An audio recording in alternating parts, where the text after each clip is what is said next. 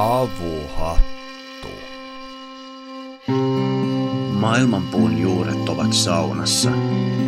Sieltä löyly levittäytyy kaikkialle luonnonvoimien ravitessa sitä.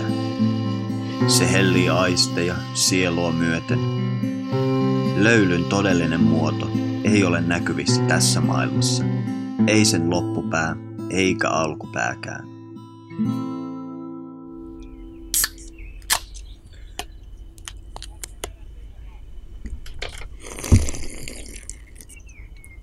Iltaa Joonas. Hyvää iltaa, Miska. Ei uskoisi, että on ilta, kun tässä hikoilemme sinäkin ilman paitaa Vartiosaaren auringossa. Maailman saunahattu on alkamassa. Näin on. Tätä on Oton kanssa varmaan jo vuosi odotettu. Päästään vihdoin tekemään jakso molemmille todella tärkeästä aiheesta. Jos kuulijalle vähän maalailee tätä meidän ympäristöä, niin on täysin pilvetön taivas. Aurinko porottaa vielä todella korkealta ja Reposalmi on edessämme tyynenä. Sieltä soutaa venettä Matti Rautaniemi, kyydissään Otto Krunkvist ja tämä meidän sauna-podcastimme ryhmä on noin minuutin sisään koolla. Me ollaan tässä Joonaksen kanssa valmisteltu nauhoitusvehkeet ja testattu, toimiiko totisesti kortonkiin kääritty mikki saunassa ja näyttääpä se siltä, että se toimii. Eli me varmaankin saadaan tänään ihan live-nauhoitusta tuolta saunan sisältä paikkaa, minne moni ei ole päässyt. Niin, mä vähän luulen, että tuskin maailmanhistoria tuntee hirveän, hirveänkään montaa podcastia, joka on nauhoitettu saunan lauteilla. Niin. Saati sitten oikeasti saunomisen tiimellyksessä. Joo, tarkoitus on tänään sukeltaa todella syvälle kaikkeen, mitä sauna meissä herättää ja siinä sivussa lämmittää sauna ja saunoa ja tehdä kaikkea muuta oheistoimintaa, kuten vaikkapa hyppymistä Itämereen. Ja oluen juomista, joka toki on hyvin Kyllä. elä, elimillinen osa saunomista. Kyllä, kyllä. Sieltä miehistä alkaa jo saapua saareen. Siellä Matti sitoo venettä kiinni ja näyttää putoavan mereen. Joo, meillä on nauhoitus päällä. Otolla näyttää asian kuuluvasti olevan firman paita päällä, eli Havu, Havuhottu podcastin T-paita harmaa sävyisenä.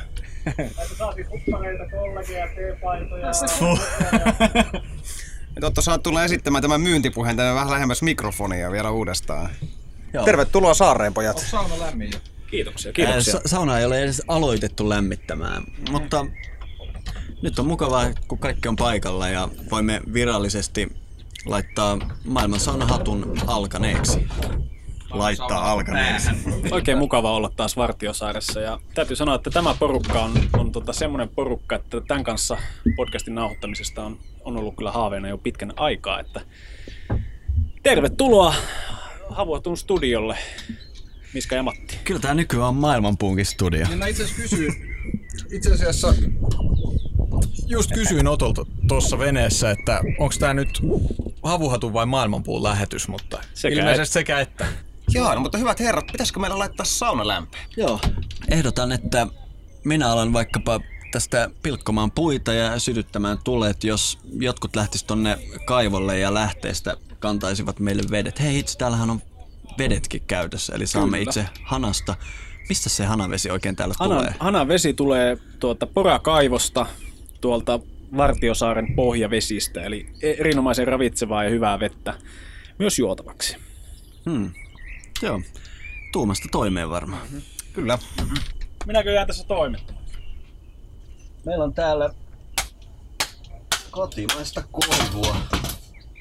Tai sitten joku on sen Bygmaxista hakenut sen tanskalaisen koivun, mitä nykyään näkee. Ilmeisesti jopa metsähallitus sitä ostaa. Kuka sen tietää? Tuota ei ole kai vielä kukaan mulle vahvistanut, mutta epäilys on suuri. että se sitä on, tai norilaistahan myös norista. Siinä pojat muuten kantaa vettä juuri saunaan sisään, isossa ämpärissä. Kyllä. Öö, kuulkaas herrasmiehet, onko meillä vihtaa? Herra Jeesus, ei ole, eikä edes vastaa.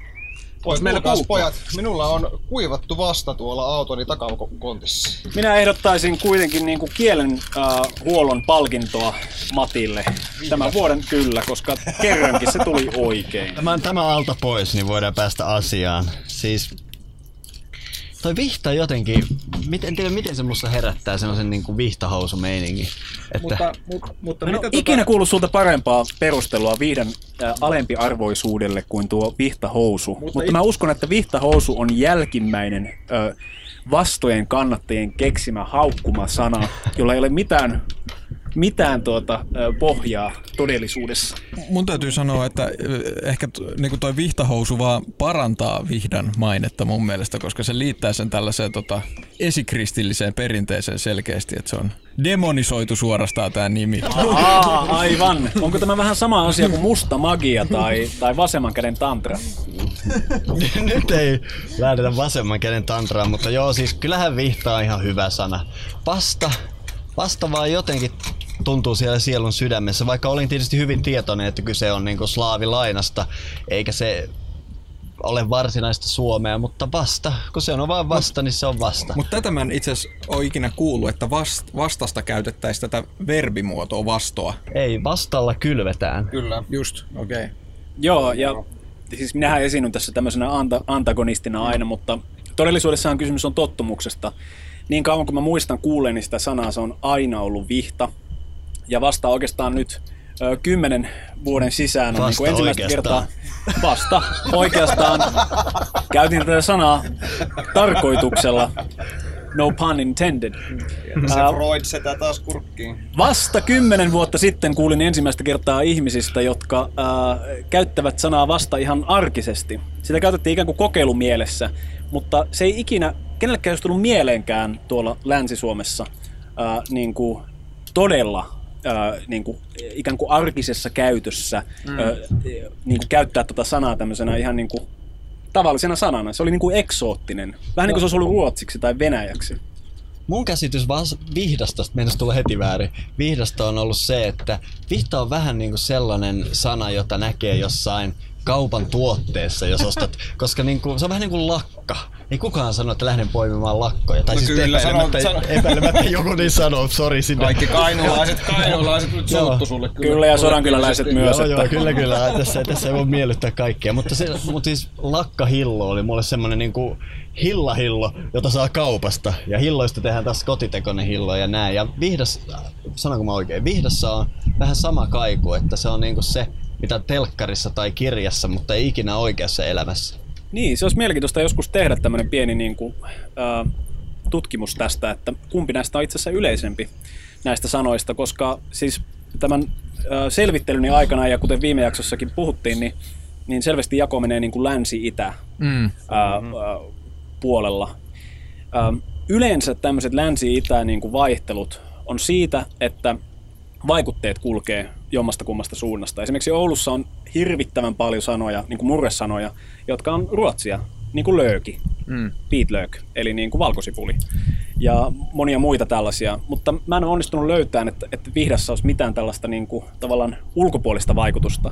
Eli mahdollisesti kyseessä on kaksi sanaa, jotka on ö, hyvin kaukaa niin kuin suomen kielestä johdettavissa, ja jostain syystä ne on vain jakautunut niin kuin maantieteellisesti näin. Joo, mä joskus näin jonkun jutun niin kuin näiden suosittuvuudesta ja aika tasan ne taitaa jakautua. Tosin Vihta on niin kuin Länsi-Suomessa vähän, vähän suositumpia. Isoimmat kaupungit on Länsi-Suomessa, eli varmaan enemmän ihmisiä on sen al- vaikutuksen alalla. Mutta niin kuin alueina se on hyvin 50-50. Me voitais laittaa varmaan tota, tonne Facebookiin joku tällainen tutkimus kautta äänestys siitä, että miten se kuulijoiden kesken jakautuu. Mm. Erinomainen idea. mielenkiintoista. Tämä toteutetaan. Jos mennään vielä siihen, että miltä ne kaksi sanaa kuulostaa. Täytyy myöntää, että itse, itsekin kyllä käytän näitä molempia, vaikka nyt olen tässä leimautunut tämmöisen vasta-aktiviksi, vasta-aktivistiksi, niin, niin kyllä, kyllä vahingossa käytän myös sitä vihtasanaa. Mutta jos mietitään sitä, mitä ne kuulostaa ne sanat, niin vihdasta tulee mulle ennemminkin mieleen semmoinen vähälehtisempi, tämmöinen piiskamaisempi vitsa. niin, kyllä. Se, se, se, se viittaa tähän vitsaan, kyllä se on, se on niin, niin, niin lähellä sitä. Tässä vasta on tämmöinen pulleampi ja vehreä lehtisempi. Täytyy myöntää, että meidän äiti oli aika pahasti sitä vastamista ja viihtomista vastaan koska, se aiheutti hirveästi sotkua ja hänen, hänen siivottavaksi hänen luultavasti olisi sitten jääneet. Ukkini taas sitten opetti mulle ihan vastanteon salat ja ukki kyllä puhuu vastasta. Joo, mullakin on, kyllä mä sitä vihtasanaa voin käyttää, mutta mun papalleni vasta oli todella tärkeä juttu. Ja se hän sitten niin kuin välitti mulle ton Karjalan kan, kannaksen äh, vastaperinteen. Ja, ja se oli hänelle siis todella rituaali. Se piti just, oliko se nyt juhannuksen lähellä uutena kuuna käydä keräämässä. Ja muutamana vuonna menin papan mukaan keräämään vastakset. Ja sitten vastaksia siinä kasattiin hirveät kasat auton peräkonttiin. Ja siinä sitten pappa opetti kaikkea olennaista, kuten millaisen puu pitää valita, jos meinaa itse punoa sen, sen miksi sitä kutsutaan narun tai köyden, millä sitten se vasta äh, laitetaan kasaan ja siitä mulle jäi semmonen se eka jälki, että sauna on jotain enemmänkin kuin vaan peseytymistä. Se on rituaalia vasta, liittyy siihen hyvin olennaisesti. Ja koska tämä ainoa mun saunarituaalikoulutus tälleen niin kuin on tullut tä- nimenomaan tästä vastaksien keruusta ja muusta. Siinä se ehkä tulee se vastasanan pyhyys ja miten se on se todellinen sana mulle. Täytyy myöntää, Miska, että mä oon pikkasen kateellinen tästä tämmöistä saunatradition initioimisesta. Mä nimittäin sain toki siis, on käynyt ihan pikkupojasta lähtien saunassa ja näin, mutta muistan, että tämmöisiin niin kuin, käsitteellisiin asioihin ainoastaan yhden ohjeistuksen sain isältäni. Ja se oli se, kun mä olin ehkä kuusivuotias. Ja saunassa meillä oli semmoinen puinen palli, millä istuttiin. Ja sitten isä sanoi, että istuppa tuohon pallille. Ja minä tietenkin aloin tirskumaan heti, että palli. Ja, ja tota, isä sanoi, että ei, se on pallit. Tämä on palli. Tärkeitä isällisiä neuvoja. Kyllä. Kyllä, kyllä.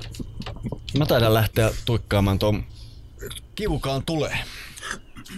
Matti, yksi kysymys, minkä haluaisin, että ehkä Joo. sä vastaat ensimmäisenä. Äh, voidaan kaikki kyllä vastata, mutta äh, mikä on ensimmäinen sauna, missä muistat käyneesi? Siis mistä oikeasti muistan, niin se voisi hyvin olla meidän kesäpaikan sauna Mouhijärvellä. Mutta ensimmäinen sauna, missä tiedän käyneeni, on tota, ö, isovanhempieni vanhan maalaistalon savusauna tuolla Parkanossa. Minne tarinan mukaan tota, mä olin kaksi viikkoa vanha, niin tota, mun isoisä, isän isä, halus kylvettää minut siellä. Ja tota, tietenkin mä olin siis kaksiviikkoinen silloin, niin se oli aika pieni. Mutta ei kuulemma minkäänlainen vastustelu ei käynyt, vaan poika piti tällä lailla initioida sukuun niin sanotusti ja tota, viedä sinne. Tosin tästä mulla ei ole mitään muistikuvia, paitsi se semmoinen niin kun on epäily, että olisiko mun tällainen viehtymys savun ja tervan haju sieltä peräisin, mutta tota. Mutta ensimmäinen on varmaan jo kesäpaikasta Mouhijärveltä. Mitäs Joonas? No, varasin muistikuva on, mullekin varmaan toi kesäpaikka. Se on meillä tuolla Kuhmossa, Teerijärven rannalla on sellainen Ukin 60-luvulla nikkaroima hieno punainen sauna. Ja Mainittako tässä vaiheessa, että siellä on myös semmoinen erikoisuus kuin lämmin ulkosuihku. Ukkini oli, oli siis, silloin kun hän oli vielä työelämässä mukana, niin hän oli putkimies. Ja hän rakensi tämmöisen systeemin, joka ottaa ensin pumpulla järvestä veden, jälkeen se kierrättää sen kupariputkien kautta kiukaan läpi. Se vesi lämpenee juuri sopivan lämpöiseksi, kunnes se tulee sitten, menee takaisin ulos ja tulee sieltä ulkosuihkusta sitten suihkuttelijan päälle. Tämä on varmaan se sauna, mistä mulla on ensimmäiset varsinaiset muistikuvat, ehkä jostain neljän, viiden vuoden iältä. Mutta mulla on myös tämmöinen valokuva, missä mua kylvetetään samalla tavalla kuin Matti mainitsi. Niin saunassa, muistaakseni on siinä kuukauden ikäinen. On tällaisessa kylpypaljussa alimmalla saunan lauteella. Mitäs itselläsi Otto? Joo, mulla oli tämmöinen syntyhistoria, että, että tuota, hyvin pian, äh, olisiko ollut puolentoista vaikka kahden vuoden ikäisenä, äh, perhe muutti Saksaan tonne Darmstadtiin. Äh, ja ja tota, Saksassa sauna ei nauti samanlaista suosiota kuin Suomessa. Ja, ähm, Sulla kyllä suosiota, mutta ei samanlaista. Nimenomaan. Ja on mahdollista, että saunassa ollaan käyty myös, myös Saksassa tavalla tai toisella, koska, koska tuota, meidän perheessä kyllä sauna on aina arvostettu tosi paljon. Mutta, mutta kyllä ne ensimmäiset muistot on sitten, kun tulin Suomeen ja, ja tota, meidän kotisauna tuolla Oulun Kaakkurissa meidän, meidän tota, talossa. Sen muistan, että, että se oli aina semmoinen niin kuin hiukka mystinen paikka, koska se oli aika pimeä. Isä oli pitänyt huolta, että siellä ei ole semmoista kunnon, kunnon valoa, vaan ehkä joko vahingossa tai tahalteen jättänyt sieltä lampun vaihtamatta ja siihen on kertynyt semmoista kaikenlaista moskaa. Ja se meidän vanha kiuas, sen mä muistan ihan, ihan pikkulapsiajoilta. Se oli semmoinen tosi ää, erityinen kiuas, koska se oli myös hyvin vanha. Se oli se jotenkin ää, suorastaan niin kuin rakoili jo se, se metalli. Ja muistankin, että joskus tuossa 7-8 vuoden iässä se vaihdettiin sitten modernimpaan versioon. Mutta sieltä, sieltä mun ensimmäiset muistot on ja, ja tota, pidin saunasta aina. Se on niin kuin kulkenut mun elämässä aina mukana tavalla tai toisella. Joko perheen kanssa tai sitten myöhemmin kävin paljon yksin, varsinkin teiniässä. Ja teiniästä mä muistan sen, että se oli varmaan vähän sama kuin silloin lapsenakin, niin se oli semmoinen paikka, mihin oikeastaan mikään muu maailma ei yletä. Se, se on sauna, jossa ei tapahdu mitään muuta kuin saunotaan. Mm-hmm. Mitäs Miska? Niin, ensimmäinen sauna, jonka muistan. Vastaus mun tunteville ihmisille on hyvin ilmeinen. Kyseessä on aivan epäilyksettä rantasauna Kuusamossa Oivangissa. Se on semmoinen sauna, jonka löylyissä olen varttunut, voisi sanoa. Se sauna itsessään on huikea. Iso, iso isäni sai joskus semmoisen monta sata vuotta vanhan talon Kuusamosta jotain kautta itselleen, tai puolet siitä. Reiluna veijarinä hän kävi sen oman puoliskonsa sieltä saamassa pois siitä talosta, mistä sen toisen, toisen puoliskon omistaja ei ollut niin fiiliksissä, ja, ja, ja jotain nokkapokkaa siinä kanssa taisi tulla. Mutta joka tapauksessa hän niistä sitten rakensi sinne saunan. Mieti, silloin mitä 60 vuotta sitten kun sauna rakennettiin, ne oli silloin parisataa vuotta vanhoja hirsiä. Ja ne hirret, minkä kokoisia ne on, ne on ollut kaadettaessa varmaan niin kuin en tiedä, 400-vuotiaita, kuka tietää. Mm-hmm. Eli niin kuin puhutaan hirsistä, jotka, tai mä, männyistä, jotka on kasvanut silloin, kun Amerikka ei ollut löydetty, silloin kun what the hell, silloin kun Angkor Wat oli kukoistuksessa. Eli niin kuin, se sauna on mulle hyvin erityinen. Ja mä en muista ensimmäisiä löylyjäni tai mitään semmoista, mutta mä kasvoin, kirjaimellisesti kasvoin sillä lailla, että mua ei mitattu varsinaisesti se merkityksellinen mittayksikkö mulla ei ollut senttimetrit, mitä kasvoin, vaan aina menin ensin seisomaan sinne ylälauteille ja odotin milloin osuu käsi osuu kattoon, sitten milloin osuu pää kattoon, mistä siirryy seuraavalle lautalle, milloin siitä. Eli mä oon koko elämäni kasvanut eh, suhteessa siihen saunaan, mikä on mulle nyt kun sen sanoo ääneen, niin se on aika jännä juttu, miten se tarkoittaa myös metafyysisesti mulle sitä. Eli Tämä Kuusamo Oimangin sauna on mulle se sauna, mitä ajattelen ensimmäisenä aina kun ajattelen saunaa.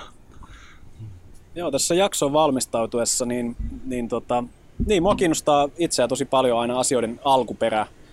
Siksi olen opiskellut paljon historiaa ja, ja tota, tätä, tätä, jaksoa varten valmistautua, tätä jaksoa varten valmistautuessa niin, niin tota, selvittelin, että missä mahdollisesti on ollut ensimmäinen sauna tai mistä tunnetaan ensimmäiset lähteet saunoista. Ja aika usein törmäsin tämmöiseen äh, arvioon, jonka mukaan äh, ensimmäiset saunat Suomessa äh, on ollut jo pari tuhatta vuotta sitten.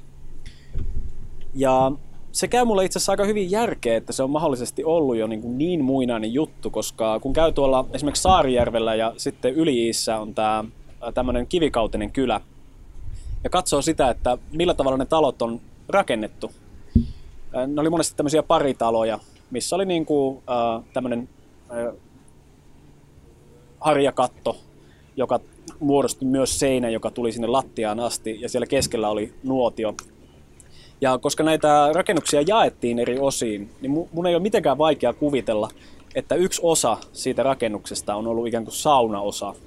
Sulla on ollut eteinen ja sitten niinku olohuone, keittiö ja sitten sauna, joka on jaettu erikseen. Ja koska se on ollut pienempi osa sitä, saun, ää, sitä rakennusta, niin kun sinne laittaa nuotion keskelle, niin totta kai alkaa sitten myöskin ää, lämpötila nousta. Mutta, tuota, mutta muuten en kyllä löytänyt mitään semmoista varsinaista niin kuin arkeologista tai tekstilähdettä, että mistä tämä arvio 2000 vuoden takaa on peräisin. Joo, noi, sauna on yksi semmoisia aiheita, että, että en yllättyisi oikeasti, jos löydetään sauna sadan tuhannen vuoden takaa. Siis ihminenhän on ollut melkein 200 000 vuotta, suurin piirtein tämänlainen, mitä me nyt ollaan. Ja niin tyhmää ihmistä ei voi pohjoisella pallonpuoliskolla elää, ettei joskus tuu läikkyneeksi vettä kuumille kiville ja ai juman kautta, että tuli hyvät höyryt ja, ja tästä se kehittyy. Eli mun, mä uskon, että sauna on ollut olemassa niin kauan kuin pohjoisella pallonpuoliskolla ja sitä myöten ihan eteläisimmällä pallonpuoliskolla on ollut ihmisasutusta. Mutta sauna, semmoisena mitä me tunnetaan, ei varmaan ole hirveän pitkä ilmiö. Nimittäin saunahan oli yhtä kuin asunto. Se on se, ne vanhimmat savupirtit, hän on käytännössä saunoja ja tästähän kertoo mulle tosi mielenkiintoinen yhteys on se, että latvialaisen puolisoni käyttämä sana saunasta on pirt, eli pirtti. Eli Latviassa on jäänyt tämä sana pirtti tarkoittamaan saunaa ja meillä on taas sauna toisessa merkityksessä. Ja tämäkin kertoo siitä, että alun perin saunat on ollut vaan se rakennus, missä asutaan ja tiettynä hetkinä sitten on ollut tarpeen todennäköisesti, kun on koko päivä vetänyt porolla metsässä ja palellut ja sitten tulee kotiin, niin on tehnyt mieli heittää ämpärillinen sinne kuumille kiville ja vähän lämmittyä. Eli se on ollut osa tätä Pohjola-elämää, iät ja ajat. Niin mä oon ymmärtänyt, että nimenomaan tämä pari tuhatta vuotta, mistä Otto mainitsi, niin on, on nimenomaan niin kuin hirsirakenteisen saunan historia. Mm-hmm. Ja Pohjois-Amerikan intiaaneiltahan on löydetty tällaisia niin kuin maakuoppasaunoja, jossa kaivetaan kuoppa, tehdään sinne nuotio pohjalle, kasataan siihen kiviä paljon ympärille. Ja kun nuotio sammuu, niin, niin se peitetään se kuoppa eläimen nahkoissa tehdyllä, tehdyllä kankaalla. Ja sen jälkeen mennään sinne saunomaan sinne, sinne maakuoppaan. Ja varsinaisia todisteita Suomesta ei ilmeisesti ole löydetty, mutta on, on niin vahvoja epäilyksiä, että täällä on, on ihan samanlaista toimintaa harjoitettu. Uskon täysin. Joo, tosi kiinnostavaa on se, että miten sauna on tosiaan, niin kuin Miska mainitsi, niin kuin kaikkialla maailmassa jollain tavalla läsnä.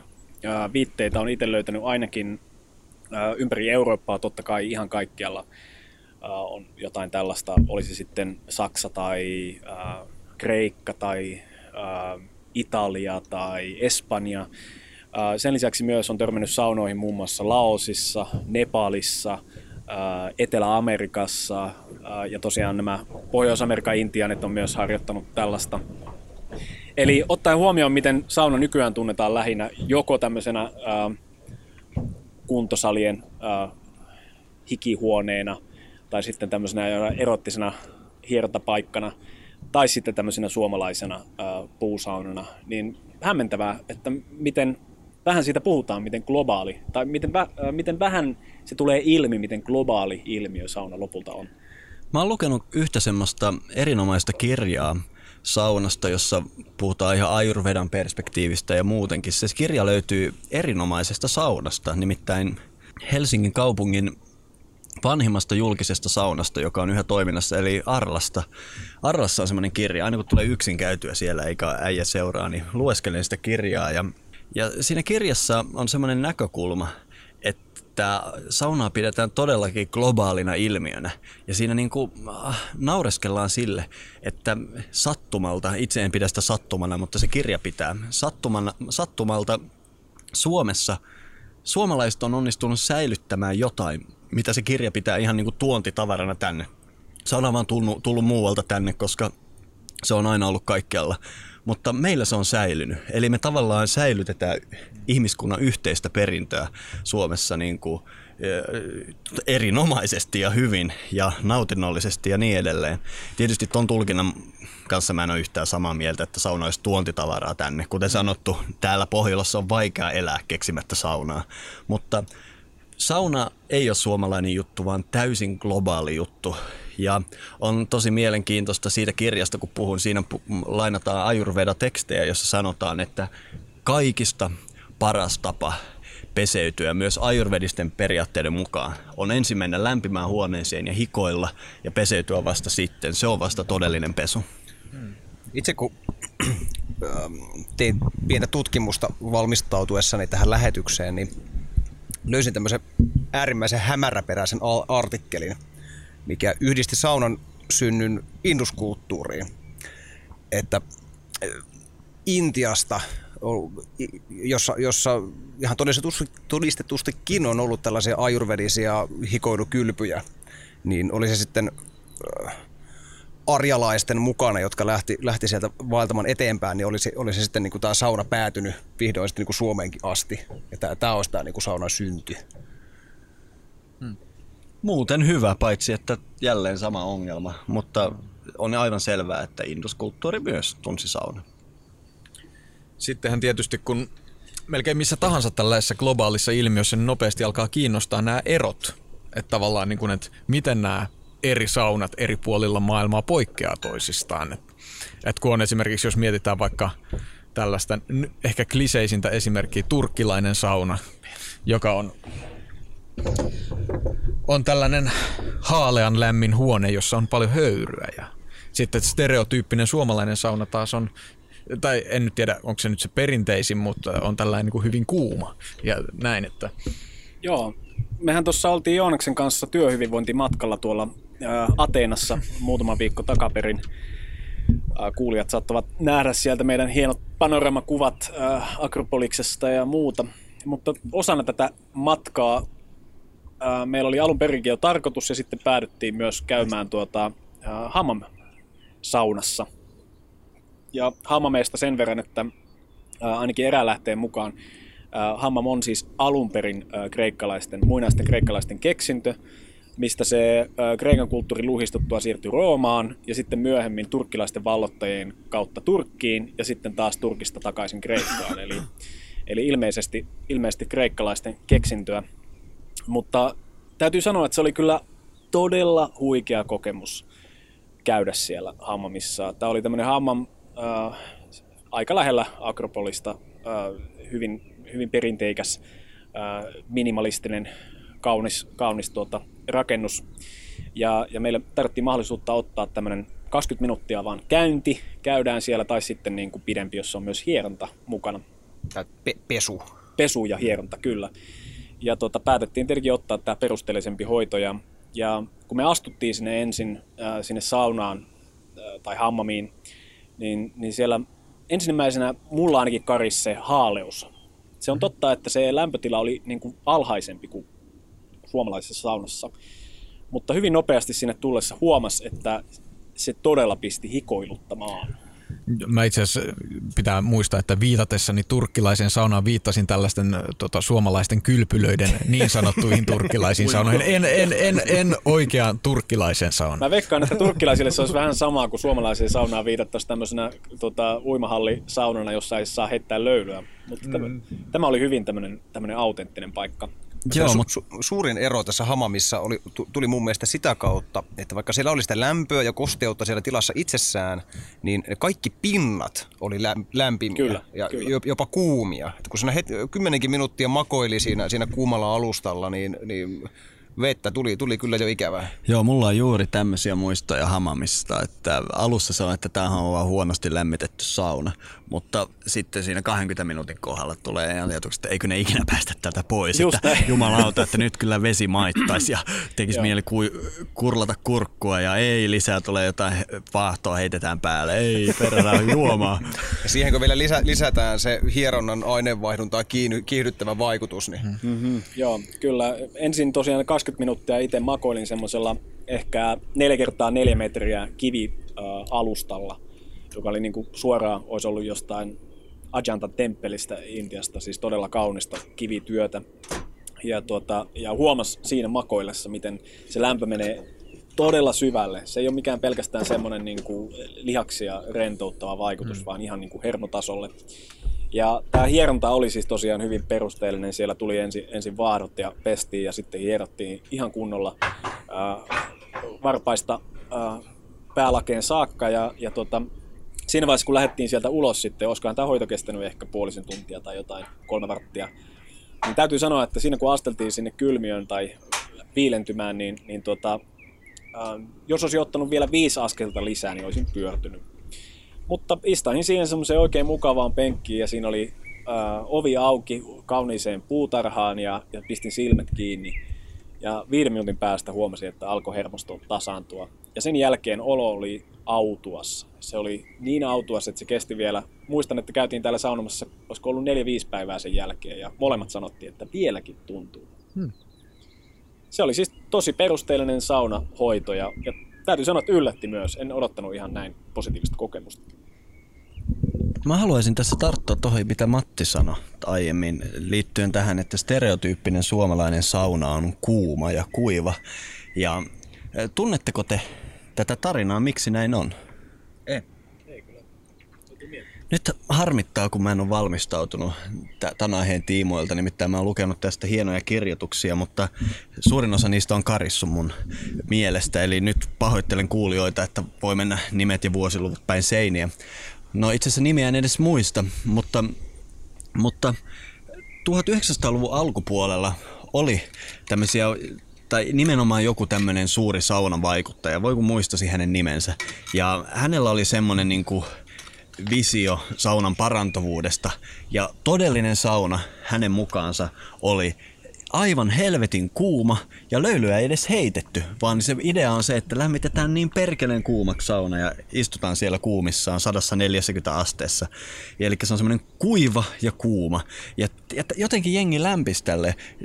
Oliko peräti niin? Nyt en halua sanoa tätä faktana, ettei saunaseura suutu, mutta käsittääkseni jopa niin kuin näissä isoissa sa- seuroissa ja vaikut, mitkä niin kuin määrittelee paljon Suomen saunatradition, tämä otettiin niin kuin omaksi jutuksi. Ja vieläpä sitä alettiin viemään ulkomaille tätä suomalaista saunaa, uutta brändiä. Ja tästä johtuen tänä päivänäkin niin kuin venäläiset esimerkiksi puhuu, että on niin kuin banja ja suomalainen sauna. Banja on niin kuin, ei hirveän kuuma ja kostea ja suomalainen sauna on tämä kuiva ja kuuma. Ja itsehän olen juuri sitä mieltä, että kuiva ja kuuma sauna on niin kuin malliesimerkki hu- huonosta saunasta. Mm. Eli tämä on hirvittävä episodi suomalaisessa saunahistoriassa ja haluaisin sen korjata, että semmoinen ei todellakaan ole yksikään hyvä suomalainen sauna, jossa olen ollut. Mä ainakin itse on sillä kasvanut tuohon äärimmäisen kuivaan ja kuumaan saunaan, niin kuin varmaan aika monet Suomessa saunoneet, mutta havahduin tähän että asia ei välttämättä tarvitse olla näin. Tuolla Liettuassa yksillä festareilla, missä oli tämmöinen telttasauna. Miskakin saattoi siellä olla. Ja tota, istuskelin siellä teltassa sillä, että on vähän laimeet löylyt tässä, että, että ei, ei, ei, ei oikein lähettää. Ja si, mutta sitten sinne tuli tällainen saunahattuinen mies, sellainen kuivahtanut ukkeli. Ja tota, hänellä oli kaksi vihtaa kädessä. Ja sitten hän laittoi vähän löylyä kiukalle, tuli sellainen pikkunen höyry sinne ilmaan. Ja sitten hän niin kuin kävi jokaisen siellä saunassa istujan läpi sillä lailla niiden vihtojen kanssa. Niin alkoi niin kuin löyhyttää sitä löylyä saunojen päälle. Niin kuin, oikein, se oli hämmästyttävä, että miten se kuumuus alkoi kasvaa äkkiä ihan valtavaksi. Vaikka se sitä ennen oli vähän semmoinen, että vähän on nyt laime, laimeeta istua täällä.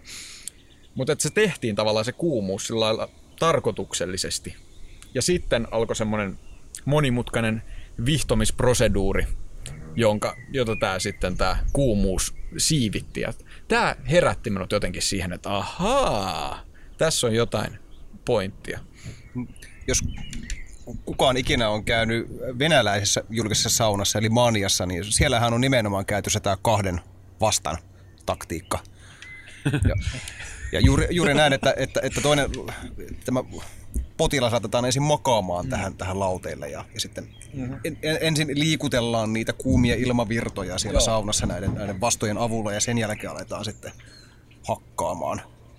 Joo, itse tuossa aiemmin jo kerroin, miten pappani vihki minut kylpemiseen, mutta pakko myöntää, että vaikka sainkin aivan uskomattoman hienoa perinnetietoa Karjalan kannakselta ja vastaan ollut tärkeä osa saunaa ihan lapsuudesta asti, niin vasta jouduttua niin läheisiin tekemisiin Baltian maiden ja etenkin Latvian kanssa, niin silloin olen tavallaan päässyt opiskelemaan sitä. Sekin on tiede, niin kuin kaikki hienot tradit- asiat traditioissa, se on tiede. Ja Latviassa mä oon saanut ehkä puolen tusinaa kertaa nauttia siitä, kun ammatti saunottaja siinä tulee ja nimenomaan miten löyhytetään sitä löylyä ja käytetään vastoja eri tavalla. On se, millä aloitetaan, on se, millä sitten tehdään kunnon piiskaus. Yleensä tavallaan niin kuin lehmus on semmoinen, mistä tulee hyvät alkuiskut. Siinä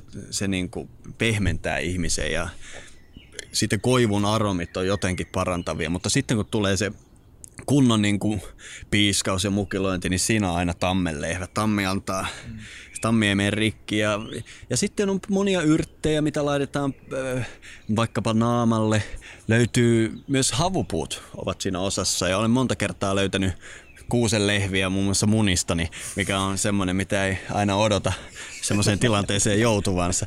Ja, ja montaa tämmöistä, mutta se on tullut semmoiseksi asiaksi, mitä olen puolisoni kanssa opiskellut ja löytänyt vastomiseen ihan uusia ulottuvuuksia. Mun mielestä suomalaiset on onnistunut säilyttämään sen saunomisaspektin paremmin kuin mikä muu maa maailmassa, mutta latvialaiset, kenties liettualaiset on luettava tähän mukaan, mutta kun en tunne Liettua niin hyvin, niin siellä on todella tämä, voisiko sanoa, lääkinnällinen puoli onnistuttu säilyttämään hyvin. Ja Latviassahan on kokonainen opisto omistettu saunaopiskelulle, tai pirttiopiskelulle, kuten he siellä puhuvat. Joo, tämä on ilmeisesti ammattikorkeatasoinen tutkinto, tämä saunuttajatutkinto Latviassa edelleen. Mä en voi välttyä siltä ajatukselta, että saunan kohtalo on ollut vähän samanlainen kuin Ayurvedan ja muiden lääketieteen systeemien kuin länsimaalaisen lääketieteen kohtalo viimeisen ehkä 200 vuoden aikana.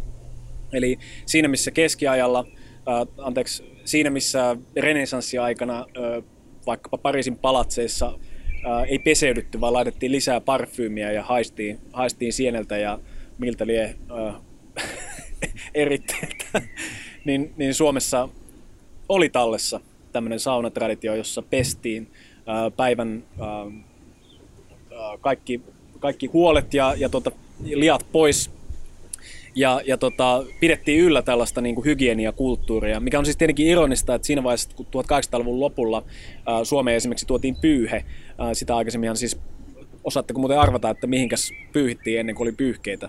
No tietysti vanhoihin kankaisiin. Just näin, vanhoihin vaatteisiin ja kankaisiin. Vanhoissa taloissa saattaa nähdä, jos olette hyvin vanhassa pirtissä, niin edelleen tämmöisiä tota, naruja, joihin ne on laitettu kuivumaan, ja sitten verhot, jotka on vedetty niiden eteen, koska siellä on saattanut olla kalsareita ja muuta. Tämä oli siis historianopettajani tulkinta asiasta. Mutta se on siis ironista, koska siinä vaiheessa, kun länsimaissa hygienia-ajatus alkoi nostaa päätään, niin Suomessa oli ollut jo pitkän aikaa hyvin hygieninen tapa pitää huolta itsestään. Ja samalla tavalla vaikkapa Ayurveda, joka on ollut Intiassa niin kauan kuin Intiasta pyhäkirjoituksia löytyy, alkoi kokea selvää laskusuhdannetta 1800-1900-luvun taitteessa. Ja oikeastaan näinä päivinä niin kuin uskottavaa tämmöistä ajurvedan tiedettä ei ole enää olemassa siinä, missä saunan tiede on myöskin kokenut tällaisen samanlaisen äh, tuhoutumisen. Ja oikeastaan vain ne ulkoiset merkit on säilynyt siitä, mutta tämmöistä varsinaista tiedettä ei ole enää olemassa. Joo, tuhoa en usko kyllä, en pysty saunalle sanomaan, koska sauna on kuitenkin niin hyvin säilynyt. Mutta kun puhuttiin näistä hygienia-asioista, että Suomessa ei se tunnettiin ja niin edelleen, tuli mieleen, kun tässä ihan muutama tunti ennen kuin tänne Vartiosaaren tulin, vähän lueskelin sauna kirjaa, jonkunmoista kirjaa siitä ja siinä oli nämmöisiä suomalaisia tapoja ja hiukan hymyilitti minua muutamat semmoiset niksit, kuinka saunasta ei saa tautia joltain muulta.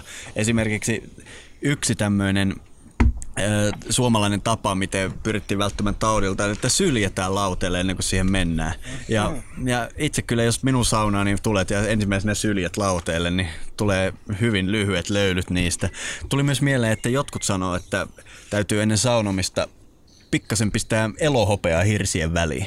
Ja, ja, ja, Siitäkin voisi tulla sanomista. Kyllä, minä siitäkin, jos minun saunaani sen tekisit, niin en pitäisi. Täytyy tosin huomauttaa, että tämä kirja, mitä luit, löytyy omasta hyllystä ja, ja tota, useimmat näistä traditioista on kerätty 1900-luvulla. Joo, olin juuri lisäämässä, että nämä on just niitä viimeisiä, kun kaikki on jo mennyt mehtään. Äh, mulle tuli mieleen tuosta, kun Otto sanoi, että Ranskan hoveissa ei peseydytty mutta ehkäpä Suomessa on silloin saunottu, niin onko, tiedättekö te, onko saunaan liittynyt tällaista, että sitä on pidetty jonkunlaisena sivistymättömänä puuhana? Kyllä. Tämä on siinä vaiheessa, kun hygieniakasvatus alkoi leviämään 1800-luvun lopulla, niin käytännössä saunathan niin kuin, äh, nähtiin tällaisena niin kuin, rahvaan paikkana, ikään kuin sellaisena paikkana, joka, joka vaatii tietynlaisia erityistoimenpiteitä toimijakseen. Pyyhkeen ajatus oli yksi näistä ajatuksista, että käytännössä luultiin, että kun sä hikoilet, niin se, että sä hikoilet itsessään on jo äh, ongelma. Äh, tämmöiselle kaupungin sivistyneistölle hikoileminen itsessään mm. on ongelma. Eli niin kuin jos miettii ihan meidän fyysistä kulttuuria 1800-luvun lopulla, niin, niin minkälaista fyysistä kulttuuria oli olemassa? Ehkä ratsastus, miekkailu, mm. ää, metsästys. Ke, metsästys, siinäpä se. Ja kaikki tämmöiset ras, rahvaan tavat niin kuin, ää, tehdä työtä, jossa tulee hikiä, joka on kuluttavaa fyysisesti, niin, niin nähtiin tällaisena ehkä alempiarvoisten ihmisten töinä. Mua huvittaa myös 1800-luvulla yleistymään alkanut nimitys saunasta, eli köyhän lasaretti. Mutta eikö, mä oon ymmärtänyt, että nimenomaan tähän pisteeseen asti saunoja oli ympäri Eurooppaa, ne oli aika suosittuja. Ja, ja ajateltiin nimenomaan, että se ehkäisee tauteja. Ja jotain tapahtui ja sitten saunoja alettiin pikkuhiljaa karsastamaan, koska niiden ajateltiin nimenomaan levittävän niitä tauteja. Kyllä, tämä on hyvin kiinnostava juonne, koska en malta olla ottamatta esille kuuluisaa Voinicin tekstiä, jossa,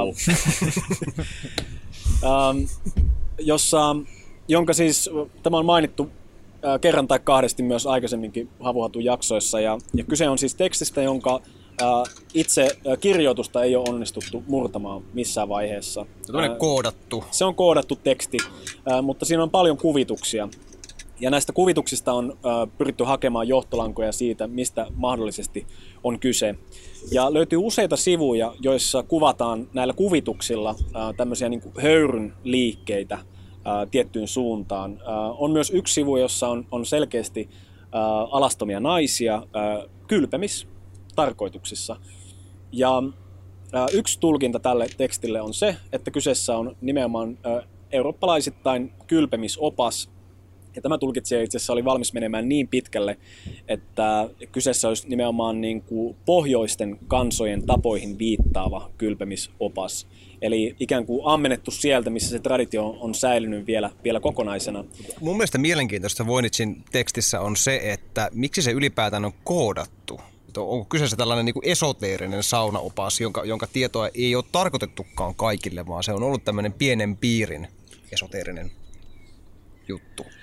Joo, siis mun mielestä pitäisi vähän tarkentaa, mikä kyseessä edes on. Voinish manuskripti on siis tämmöinen yllättävän vanha teksti. Se on, mä, mä en muista kuinka vanha se on, mutta se on tosi vanha teksti. Ja se on kirjoitettu tämmöisellä äärimmäisen ihmeellisellä tavalla, missä siellä on niinku toistuvia tavuja ja niin edelleen, ja sitä ei oikein ole saanut koodattua.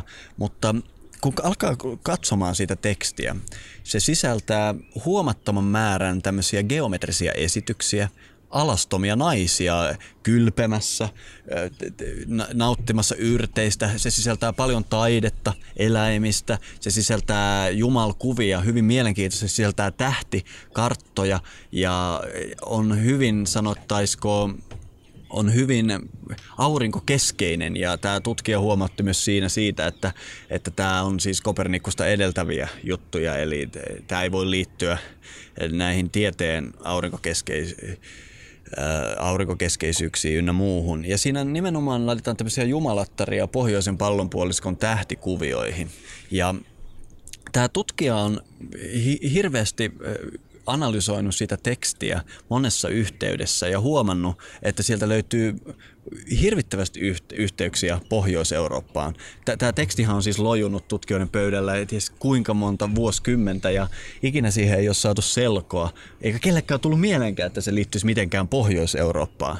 Mutta siinä on hirveästi taiteellisia viittauksia. Hän ottaa esimerkiksi tämmöisiä karjalaisia ää, ryijyjä, jotka mä kattelin todella lähellä. Siinä, siinä löytyy myös semmoisia kuvioita, mitä me nykyään tunnetaan saamelaisista shamaanirummuista, mitkä on tietysti ollut myös suomalaisissa samanirummuissa ja Skandinaavia ynnä muuta. Se, siinä hän mainitsi, että tyyli on hyvin lähellä permiläistä taidetta ja mä en oikein tiennyt siitä mitään, mutta mä sitten päätin napata tämmöisen tekstin, joka käsitteli permiläistä taidetta ja mun täytyy myöntää, että siis tuli heti sama viba siitä permiläisestä taiteesta ja tämä tutkija tai blogaaja, en tiedä voiko häntä edes tutkijaksi sanoa, mutta mä silti otan hänen näkemyksensä kohtuu vakavasti. En usko, että se on välttämättä paikkaansa pitävä asia, mutta kiinnostaa hurjasti, niin vaikuttaa siltä, että kyseessä on tämmöinen pyhiinvaellusmatkan manuaali naispuolisille ihmisille, kuinka suoritetaan saunarituaalit.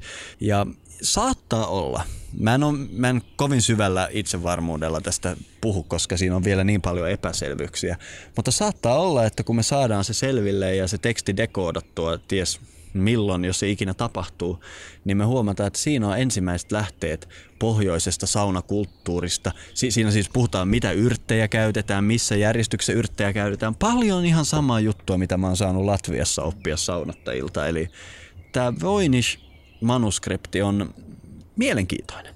Joo, ja yksi, mikä kiinnitti huomioon, luin siis tämän saman, saman blogauksen ja, ja kiinnitti huomioon, että, että äh, tämä kuvasto missä kuvataan tietyllä tavalla näitä kylpeviä naisia, on hyvin lähellä sitä, miten on kuvattu muinaisissa kartoissa Kveenin maan hmm. naisia, eli kainuulaisia. Koska yleensä nämä naiset on sijoitettu tuonne Kainuun, Kainuun korpiin. Ja jos tämä, missä tämä tulkinta pitää paikkansa, niin, niin niin sehän saattaisi olla, että se on pyhinvaellusopas opas siihen, miten matkustat Kainuuseen saunomaan. Olisipa hieno juttu, jos se olisi opas siitä, miten matkustat Kainuuseen saunomaan. Mutta jos ei se ole, niin toivottavasti joku sen tekee. Yksi semmoinen seikka, mikä liittyy näihin, näihin teksteihin ja, ja eurooppalaisiin äh, saunatraditioihin, on, on sitten tietenkin tämä eurooppalainen kylpyläkulttuuri. Itse olen vierailu muun muassa Tsekeissä tämmöisessä kylpyläkaupungissa ja, ja usein niin Tsekeissä kuin Saksassa nämä kylpyläkaupungit on vuoristoisella alueella, jossa on lähteitä lähellä. Eli tämä veden ja saunan yhteys on, on mun mielestä hyvin, hyvin kiehtova. Eli kun tässä aikaisemmin puhuttiin siitä, miten, miten jotenkin vesi, kun tässä nyt viitattiin kun vaikkapa täällä saunassa esimerkiksi mietitään sitä, että miten kun aloitetaan saunan valmistaminen, laitetaan tulet, tulet pesään ja, ja haetaan vettä ja, ja laitetaan vettä sinne pataan ja sekoitetaan niitä ja muuta. Et jotenkin mun on esimerkiksi, ja sitten totta kai saunasta hypätään veteen ja näin, mun on jotenkin tosi vaikea kuvitella saunaa, jossa ei olisi vettä. Se ei, se ei, niin kuin, se ei kertakaikkisesti käy järkeen. Eli, eli selkeästi myöskin näissä eurooppalaisissa kylpylätraditioissa on ymmärretty se, että jos siellä on kuumia huoneita, ää, jos siellä tehdään jonkinlaisia laisia kylpyjä, niin se vesi, mikä sinne tulee, on, on hyvä olla niin kuin suoraan vuoresta, suoraan sieltä lähteestä. Ja tuo, mitä mainitsit, Miska, noista yrteistä ja muista, on hyvin kiinnostavaa tämä, tämä täällä tsekkiläisessä ää, kylpyläkaupungissa oli, oli myöskin se, että siellä oli lähteitä erilaisille vesille, jossa on erilaisia erilaisia mineraaleja ja muuta, jota, on, jota edelleen, ja silloinkin varmasti vaikkapa keskiajalla ja ennen sitä, on käytetty näissä kylvyissä erilaisten terveyshyötyjen saavuttamiseksi. Eli voisiko olla niin, että, että, että sekä vesi että nämä yrtit on ollut ikään kuin se tapa, millä tavalla voit säädellä sitä saunakokemusta sen mukaan, millaisiin vaivoihin tai, tai millaisesta näkökulmasta haluat siihen, siihen saunakokemukseen lähteä? Mä luulen, että se liittyy paljon tähän ja sitten juuri tämä kuumuus liittyy siihen höyrystymiseen, että sitten nämä vaikuttavat mineraalit ja yrtit sieltä höyrystyy ja niitä hengitellään. Ja siis tämähän on ihan edelleenkin havaittavissa saunoissa eh, monellakin tavalla. Ja mun mielestä tämä on juuri, tässä, tässä kiteytyy se huonosti brändätyn suomalaisen saunan pointti. Mulle sauna on siitä tärkeää, että se on tavallaan semmoinen kaikkien elementtien yhdistävä mm. ää, rituaali. Siinä meillä on maa-elementti, tietysti läsnä sitä paremmin, mitä vanhempi sauna on. Semmoinen kunnon sammallinen sauna on juuri oikea sauna. Ja ne, tietysti ne hirret siinä ympärillä menee tähän kategoriaan. Tai, kivet. Ja kiukaan kivet. Ja, ja koko se perusta. Sitten meillä on kiukassa tuli ja meillä on vesi ja sitten tietysti löyly, joka tässä näyttelee niin sanottu vetonen, vetonen joka ilma elementtinä siinä puskee mukana. Ja, mutta miksi mainitsin tämän on se, että kun puhutaan vedestä löylyn yhteydessä, niin nykysaunatutkimuksen valossa on varmaan hyvä idea myös alkaa puhumaan niistä saunan ilman atomeista. Alkaa oikein kunnon tieteelliseksi ja alkaa puhumaan siitä, että atomillahan ö, on usein varaus. Ja, ja semmoiset atomit, joilta, joilla on vähemmän elektroneja, saa sitten tämmöisen positiivisen varauksen. Ja semmoiset atomit, jotka on oikein niin kuin elektronirikkaita, täynnä elektroneja, saavat negatiivisen varauksen. Ja, ja negatiiviset ionit hän on semmoinen, mikä aina yhdistetään tämmöisiin paikkoihin, mitkä on lähellä vettä. Meren rannalla me tässä juuri nautitaan negatiivisista ioneista ja se maaginen tunne, mikä, selit, mikä tulee esimerkiksi vaikkapa vesiputoukselle saavuttaessa, osakseen varmasti liittyy siihen, että se ilma on täynnä negatiivisia ioneita, jotka, jotka liittyy veteen. Joo, ja siis mä en tosiaan tiedä tästä aiheesta juuri mitään, mutta on ymmärtänyt, että se juuri liittyy tähän höyryyn vesihöyryyn ilmassa. Joo, ja tästä on joitakin niin kuin mielenkiintoisia tutkimuksia tullut.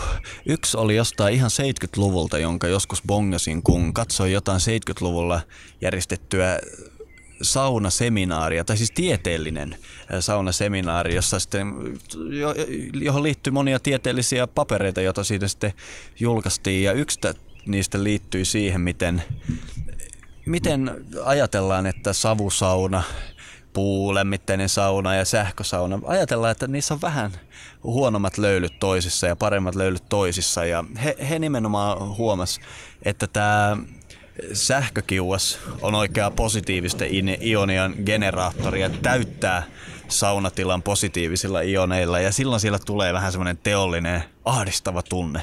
Kun taas sitten puulämmitteinen sauna, okei, siellä myös positiiviset ionit on ilmassa, nimittäin se yleensä se kiuas on tehty metallista ja metalli lämmitessään tuottaa niitä, mutta ne huomattiin, että löylyä heittäessä tämä vaikutus katoaa ja negatiiviset ionit todellakin valtaa kaiken mutta savusaunassa yleensä niitä metalliosia ei ole kiukassa, vaan siinä lämpenee puhdas kivi. Maa-elementti on siinä lämmössä tulen ö, pauloissa ja silloin sauna, saunasta tuleekin tämmöinen oikein niin kuin muodikas negatiivisten ionien kammio, joka vaan voimistuu siitä, mitä enemmän löylyjä heitetään. Ja tämä epäilemättä liittyy tähän saunan vaikutuksiin. Mä oon paljon yrittänyt lukea tästä, mitä tutkimuksia löytyy ja muuta. Ja valitettavasti jo, internetissä menee ympäriinsä kaikkea roskaa. Yleensä semmoisilta tahoilta, jotka myy näitä negatiivisten ionien generaattoreita ja kaikkea muuta. Ei, mutta, mutta mä oon löytänyt myös monta varteutettavaa tutkimusta, missä tämä negatiivisten ionien määrä ilmassa suoraan heijastuu ihmisten kognitiivisiin kykyihin ja kykyihin selviytyä tietynlaista älykkäysyystehtävistä ja järjestelytehtävistä ja niin edelleen. Eli tämän täytyy olla osa sitä saunan taikaa. Olen ymmärtänyt, että Suomessa nimenomaan just tuolla 70-luvulla oli tämmöinen saunatutkimusinnostus. Ja silloin tehtiin paljon muutakin saunatutkimusta tämän niin ioni-homman lisäksi. Mutta mitä mä löysin, niin siis Japanissahan on nyt tämmöinen äh, sauna-innostus menossa. Siellä rakennetaan saunoja lähes yhtä kovalla, kovalla tahdilla kuin hipsterit täällä Helsingissä ja Tampereella niitä rakentelee. Ja siellä on tehty jonkun verran tätä saunatutkimusta nimenomaan tähän niin ioneihin liittyen. He ottivat tämmöisen vähän teknisemmän tavan tutkia sitä. He ottivat normaalin sähkösaunan, johon on tämmöinen ionisaattori, joka, joka tuottaa näitä negatiivisia ioneita sinne, sinne saunan ilmaan. Ja ne oli aika selkeitä, ne, kauhean syvällisesti siihen tutkimukseen perehtynyt, mutta, mutta ymmärsin, että sillä oli aika iso vaikutus eh, siihen eh, fiilikseen, mikä ihmisille tuli sitä saunasta nimenomaan niin kuin jälkeenpäin. Et saunomisen aikana sitä eroa ei juuri huomannut. Mutta ihmiset olivat paljon rentoutuneempia ja, ja tyytyväisempiä tämän, tämän niin kuin negatiivisen ionisaattorin päällä ollessa. Todella mielenkiintoista. Joo, toki nythän sauna tutkimus on ottanut uusia harppauksia Itä-Suomen yliopistossa. Ähm, Nyt on saatettu päätökseen tässä pari vuotta sitten äh, erittäin laaja populaatiotutkimus. Muistaakseni kyseessä oli 4000 vai peräti 5000 äh, itäsuomalaista miestä, joita seurattiin 20 vuoden ajan. Ja ähm, tästä aineistosta vakioitiin totta kai pois, pois kaikenlaiset tekijät, miten muuten tätä voisi selittää, mutta siinä huomattiin, että he, jotka saunoo viisi kertaa viikossa tai enemmän, heillä on 60 prosenttia pienempi todennäköisyys saada jokin sydän- tai verisuonitauti tai Alzheimerin ää, tauti. Eli tämä tutkimus on, saavut, tämä tutkimus on, on saanut aikamoisia laineita maailmalla. Ää, tulee mieleen ää, tämmöinen tuota, biokemisti ja, ja blogaaja tuota, Rhonda Patrick, joka hän on saanut omiin terveysvaivoihinsa valtavasti apua saunasta ja matkusti, matkusti Suomeen haastattelemaan tätä tutkimuksen tekijää ja, ja siellä ollaan kertakaikkisen tohkeissaan siitä, että, että millaisia, miten voi olla, että tämmöinen yksittäinen terveysinterventio voi aiheuttaa noin dramaattiset muutokset. Ää, kontekstin vuoksi ää, vaikkapa tämmöiset hyvin tunnetut terveysinterventiot, vaikkapa ää, säännöllinen liikunta tai kasvisten syöminen tai muuta, ei tule edes lähelle tuollaista vähennystä näissä suurimmissa tappajissa, mitä länsimaissa on. Ja äh, kuriositeettina mainittakoon, että viimeisimmässä Joe Rogan podcastissa äh, Joe Rogan ja, ja tota, Ronda Patrick sopivat, että heidän seuraava jaksossa tehdään saunassa. Ehdittiin Eli- ensin. Ehdittiin ensin. Joe, suck it. Mikä mun mielestä mielen, on mielenkiintoista tuossa Itä-Suomen saunatutkimuksessa on se, että siinä verrokkiryhmänä nimenomaan oli sellaiset ihmiset, jotka saunoi vain yhden kerran viikossa. Et se oli mielenkiintoista. Ilmeisesti oli hy- hyvin suurta hankaluutta löytää keski-ikäisiä miehiä Itä-Suomesta, jotka ei saunos ollenkaan. Nollaverrokkiryhmää ei pystytty löytämään laisinkaan. Ja, ja ku- kuinka paljon suurempi se ero olisi tällaisen henkilön, joka ei saanut yhtään, verrattuna siihen, että, että, että se vaikutus oli, oli tosiaankin noin dramaattinen, että, ku, että siis sydän- ja verisuonitautien ilmentyminen väheni jopa 63 prosenttia, jos sä saunot yli neljä kertaa Aivan viikossa. Se käsittämätöntä. on todella suuri luku, todella suuri luku. Tämä itse asiassa herättää kysymyksen tästä, niin kuin, mikä on se oikea saunomistiheys, koska aika yleinenhän on tämä kerran viikossa. Ja mun täytyy sanoa, että mulle se on vähän harvemmin jopa. No, niin tota, mutta että olisikohan se sitten aikaisemmin, jos puhutaan menneisyydestä, ollut tällainen ehkä useita kertoja viikossa tehty homma. Se vaikuttaa siltä, että siinä on kyllä va- se on vaatinut aika paljon työtä. Kyllä, kyllä, mutta tämä tutkimus on hyvin yksiselitteinen. Mm. Mitä enemmän, sen parempi. Mm, varmasti ei, siinä joo. ei ollut edes Mm, mitään turvarajaa, mm. että seitsemän kertaa viikossa. Mm, ei, mm. mitä enemmän, sen parempi. Tämä on todella hätkähdyttävää. Joo, ja t- tätä taustaa vasten on tosi ilahduttavaa huomata, millainen saunabuumi tosiaan Japanissa on, on meneillään. Öö, luin Yle, Ylellä oli hyvin kiinnostava artikkeli tämmöisistä japanilaisista saunafestivaaleista, jotka järjestetään nyt kerran vuodessa. Ja japanilaisilla on pari tämmöistä hyvin kiinnostavaa dogmaa saunaan liittyen. Ensimmäinen on se, että saunan täytyy ehdottomasti olla puulämmitteinen.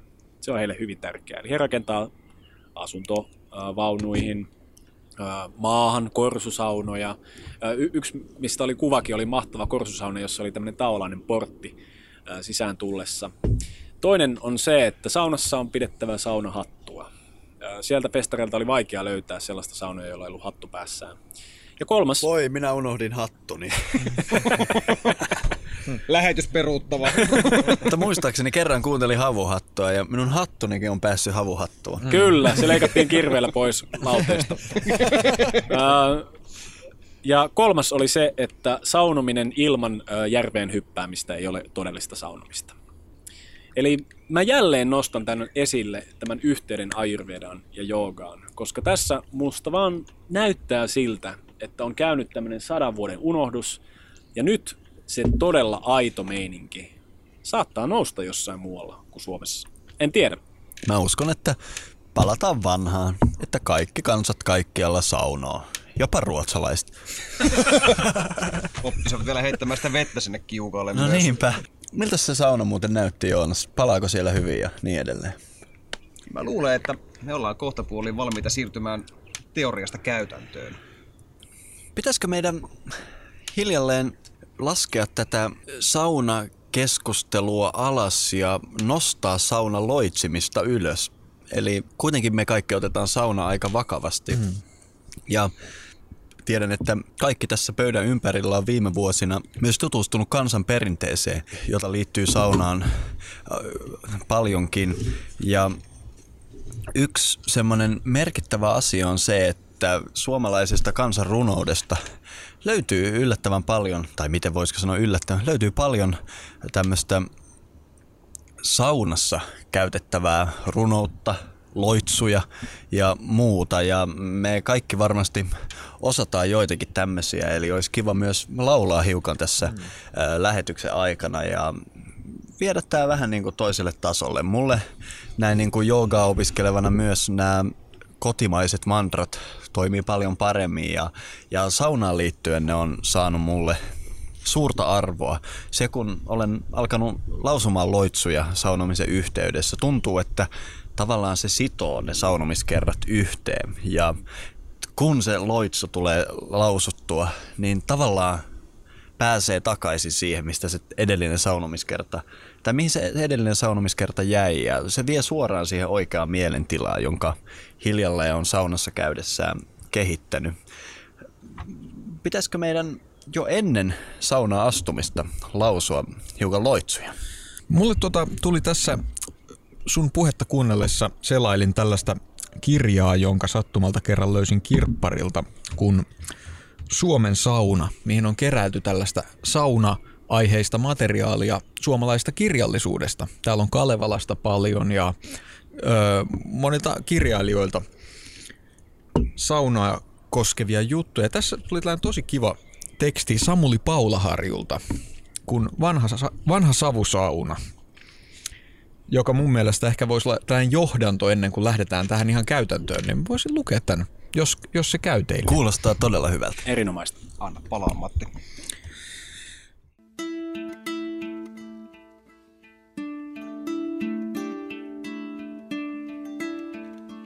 Olemme kuulleet vanhoille sanotun. Lämmitä metinen sauna, honkahuone hornahuta, haluisilla halkosilla, juoskohon joki metinen, simalampi laikkukohon, läpi kiukahan kivisen. Savuava sa- sauna kömmänä on iät kaiket ollut suomalaisen kaikkein mieluisin huone. Vaikka se on naamaltaan nokinen kuin riihimies ja sydämeltään syntisen musta, on se silti otollinen ja kaikilta kaivattu. Korpien raivaaja on sen rakentanut ensimmäiseksi suojakseen, ja pitkät ajat on savuava pöksä ollut, asu, ollut samalla asuin pirttinäkin. Saunan lämpöisistä on suomalainen aloittanut maailman vaelluksensa, ja saunansa vie hän mukanaan, minne hän ikinä kulkeutuukin ja saa asuin sijansa. Jäämeren autioille rannoille, missä ei hakopuu eikä lehtipuukaan kasva, hän kopsii meren ajamista lankun pätkistä pienen turvekattoisen kömmänän, kopeltaa kiukaan rantakivistä ja lämmittää sen turpeella. Tunturipuron vettä hän heittelee kiukaalle ja huiskii selkäänsä pajuista sidotulla vastalla. Ruijan tunturien keskellekin, suuren jängän reunaan, suomalainen nostaa nokihuoneensa ja saa siinä yhtä lämpöiset löylyt kuin entisessä koki- kotikylvyssään. Yhtä hyvän ja lämpöisen löylyn antaa pienikin kyly, kun sen vain on antaakseen. Mäen rintaan kaivettu köyhän miehen maasauna, johon mahtuu vain ukko akkoineen, kihahtaa yhtä kiukkuisesti kuin ison rikkaan suuri jokirannan kylpyhuone, jonka lauteilla saattaa samalla kertaa huiskia kymmenkunta kylpiää. Inkeriläisen olkikattoinen kyly on yhtä mieluinen kuin härmäläisen olkikattoinen kylpyhuone. Aunuksen ja Rajakarjalan lautakattoinen pöksä hönkäisee yhtä mehevästi kuin Ruotsin suomalaismetsien lautakattoinen saunaköppänä. Itäsuomalainen, joka matalassa kylyssään istua kyköttää jalat suorina matalalla salvoksella, on olonsa yhtä tyytyväinen kuin länsisuomalainen, joka tikapuita myöten kiipaisee korkeille lautasille ähkimään. Aunukselainen ja rajakarjalainen, joka varistaa saunavetensä saunan uunissa kuumennetuilla kivillä, saa yhtä mieluisen pesun kuin muu suomalainen, joka korventaa veden kiukaalle so- sovitetussa kattilassa tai kiehuttaa sen saunakodassa taikka pihalle pystytettyssä pistekodassa. Keittipä saunaveden kuumilla kivillä taikka isolla muuripadalla, yhtä hyvää ja terveellistä se on. Eikä siitä tartu mitkään pahat, kun vain saunatyttö on muistanut varistaa siihen kolme tulihiiltä. Mutta itse löyly on kaikkein paras ja terveellisin, sillä löylynen on Jumalan luoma, hiki vanhan Väinämöisen, tehty puista tervaksista, havupuista hakkaeltu. Jumalan luoma löyly, vanhan Väinämöisen hiki, metsän havupuilta ja tervaksilta tuoksuva, on oikeata korven väkeä ja korpien raivaajan parasta elämän virkistystä. Niin kuin hän elämänsä aamuna on saunasta lähtenyt taipaleelle, niin hän raatamisestaan uupuneena painuu taas pyhään suojaansa, ottaa kihisevät kylvyt ja sitten jälleen uutena, virkeänä ihmisenä, punoittavin ihoin astelee takaisin tupaansa. Sairaallekin sauna on tarpeellinen. Vanha tietäjä hyvin monissa tapauksissa saatteli hoidokkinsa saunaan. Ukkosen särkemillä taikka veden ajamilla puilla lämmitettyyn kylvetteli siellä hänet, hautoi ja valeli ja pyyteli. Tule löylyhyn Jumala, tekemähän terveyttä, rauhoa rakentamahan. Minä olen raukka, ruanahinen, vierona, vianalainen. Ja vanhasta rakkaasta, nokisesta suojasta lähti terveys. Mutta piti muistaa jo kylvyyn mennessä vetäistä oven saranasta savun tuoksuista saunahikeä henkeensä ja sanoa Löyly, Jumalan lämmin, puun lämmin, kiven lämmin, lämmin vainan vanhan Väinämöisen. Älä mene kipeesehen, mene saunan sammalihin. On vanha pyhä sauna vieläkin pystyssä ja saa lauantaisin puhaltaa harmaita haikuja pyhäaaton kunnioiksi. Monesti se saa huokua viikollakin, jopa joskus raskaina työaikoina, heinänteko ja riihipäivinä, savuta jokaisena arkiiltana. Mutta uusi ylpeä aika ajelee pitkin kyliä, katselee pilkaten pientä vanhaa savusaunaa ja sen mustaa kiviröttelyä ja nokisia seiniä. Se tahtoo nuohota seinät, hajoittaa kiukaan ja rakentaa nurkkaan uuden uunin ja savutorven katolle, laittaa vielä lasiikkunat ja verhot ja penkit ja kaikki. Ja nuori kansa, kouluviisas ja kirjaviisas, aikoo tehdä niin kuin maita ajeleva ylpeä aika houkuttelee. Mutta vanha vaari ei aio suostua. Vanhalle vaarille on vanha hyvä savusaunansa paras. Sieltä hän on kotoisin. Savun tuntu ja korven tuntu ovat hänen parhaita tuttujansa. Savusaunassa vaari tahtoo kylpeä koko ikänsä, kunnes täältä erottuaan pääsee viimeiset maanpäälliset päivänsä lepäämään riihessä toisessa savun tuntuisessa huoneessa. Luin tämän sen takia, että paitsi että tämä sisälsi otteita näistä saunaloitsuista, niin tämä myös antoi tällaista laajempaa kontekstia tälle. Miksi näitä loitsuja on laulettu? Eli, eli paitsi että sauna on ollut tällainen parantava paikka, niin se on tavallaan myös sellainen pyhä paikka, johon koko ihmisen elämän kaari ja kierto keskittyy. Varmaan parempaa preludia ei meidän saunaan siirtyminen ja loitsiminen voisi saada. Terve sauna, terve löyly, terve terveyttä Jumala. Terve sauna, terve löyly, terve terveeltä Jumalan. Nouse vanha Väinämöinen, ukko herkiä unesta. Nouse vanha Väinämöinen, ukko herkiä unesta. Tuon nyt kanssasi katehet, kerrallasi keinot suuret. Tuon nyt kanssasi katehet, kerrallasi keinot suuret. Saussuuta siimainen sauna, lämmitä metinen kylpy. Saussuuta siimainen sauna, lämmitä metinen kylpy. Metisillä halkosilla, metisestä metsäsestä.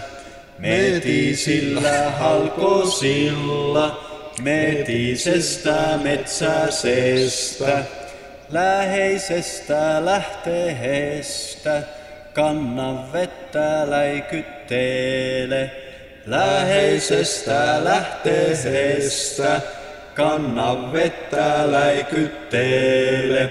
Lyö löyly lähetä lämmin, kivut kiukahan rakohon. Lyö löyly lähetä lämmin, kivut kiukahan rakohon. Savu saunan karsinaahan, häkä huoran persiehen. Savu saunan karsinaahan, häkä huoran persiehen. Puun löyly vetosen lämmin, vesi vanhan Väinämöisen.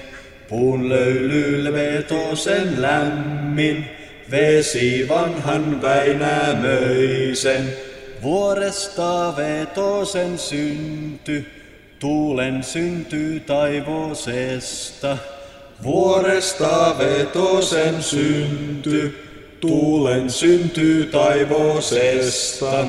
Ei oo löylyn löytämistä, lämpöisen lähenemistä. Ei oo löylyn löytämistä, lämpöisen lähenemistä. Ei oo löylyn löytämistä, lämpöisen lähenemistä. Ei oo löylyn löytämistä, lämpöisen lähenemistä. Mennäänkö löylyyn, veljet? Saulaan.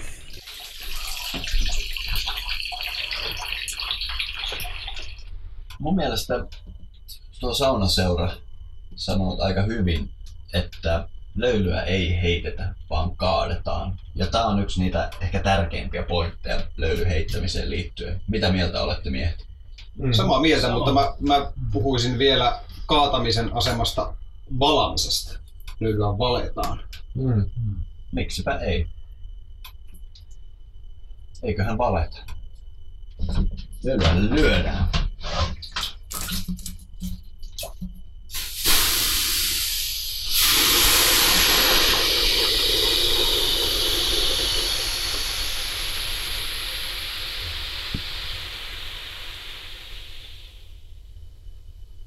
Tämä lienee semmoinen seikka, mikä pätee useimpiin vanhempiin saunoihin, mutta erityisen hyvin se pätee tänne Vartiosaarelle.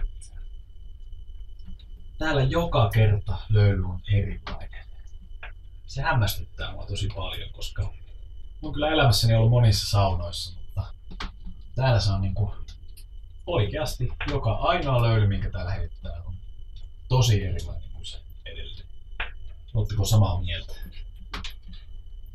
Mä ehkä kyllä, joo, olen, olen huomannut ihan saman, mutta kyllä ehkä laittaisin sen sen piikkiin, että uskon, että jokaisessa saunassa myös se levy on erilainen. Mutta koska me on saunuttu tässä saunassa niin paljon, mm, mm. että me on opittu tuntemaan tämän saunan löydyt Kyllä. ja herkistytty sille, että se löydy erilainen. Joo, mä oon valmis uskomaan Joonaksen teoriaa, että kun sauna tulee tutuksi, niin pienimmällekin nyanssille, tuliko nyt lämmitettyä minuutti liikaa vai 10 minuuttia liian vähän ja niin edelleen, alkaa niinku minkä lämpöstä se on se vesi, mikä sinne kiukaalle valetaan ja mitä puita on käytetty ja Kyllä. mikä vuoden aika Just. on. Ja... Mikä päivän aika myös on. Ja sitten kun käyt siellä, siellä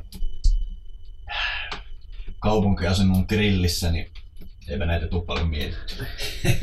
Niin sitä mä just mietin, että tää, tää on tää Vartiosaaren saunamökki on kuitenkin sen verran tällainen, sanoisinko niin kuin säille altis. Että, tota, että se varmasti reagoi tosi herkästi. Mä, mä oon käynyt täällä, mä en kä- käy täällä niin ti- tiuhaan, että osaisin näitä nyansseja erotella, mutta kyllähän tää nyt eri on kuin tuossa viimeksi, kun täällä kävin. Näin käyttäen tämmöistä niin kuin, tieteellistä päättelyä, niin Matti juuri todisti tämän Joonaksen ja Miskan aksioman todeksi, koska kyllä se selvästi niin on, että ne saunat, missä käy kaikista useimmiten, niin niissä tuntee nämä nyanssit tosi hyvin. Mutta jollain tavalla melkein saunan tunteminen on niin kuin tuntis hyvän ystävän.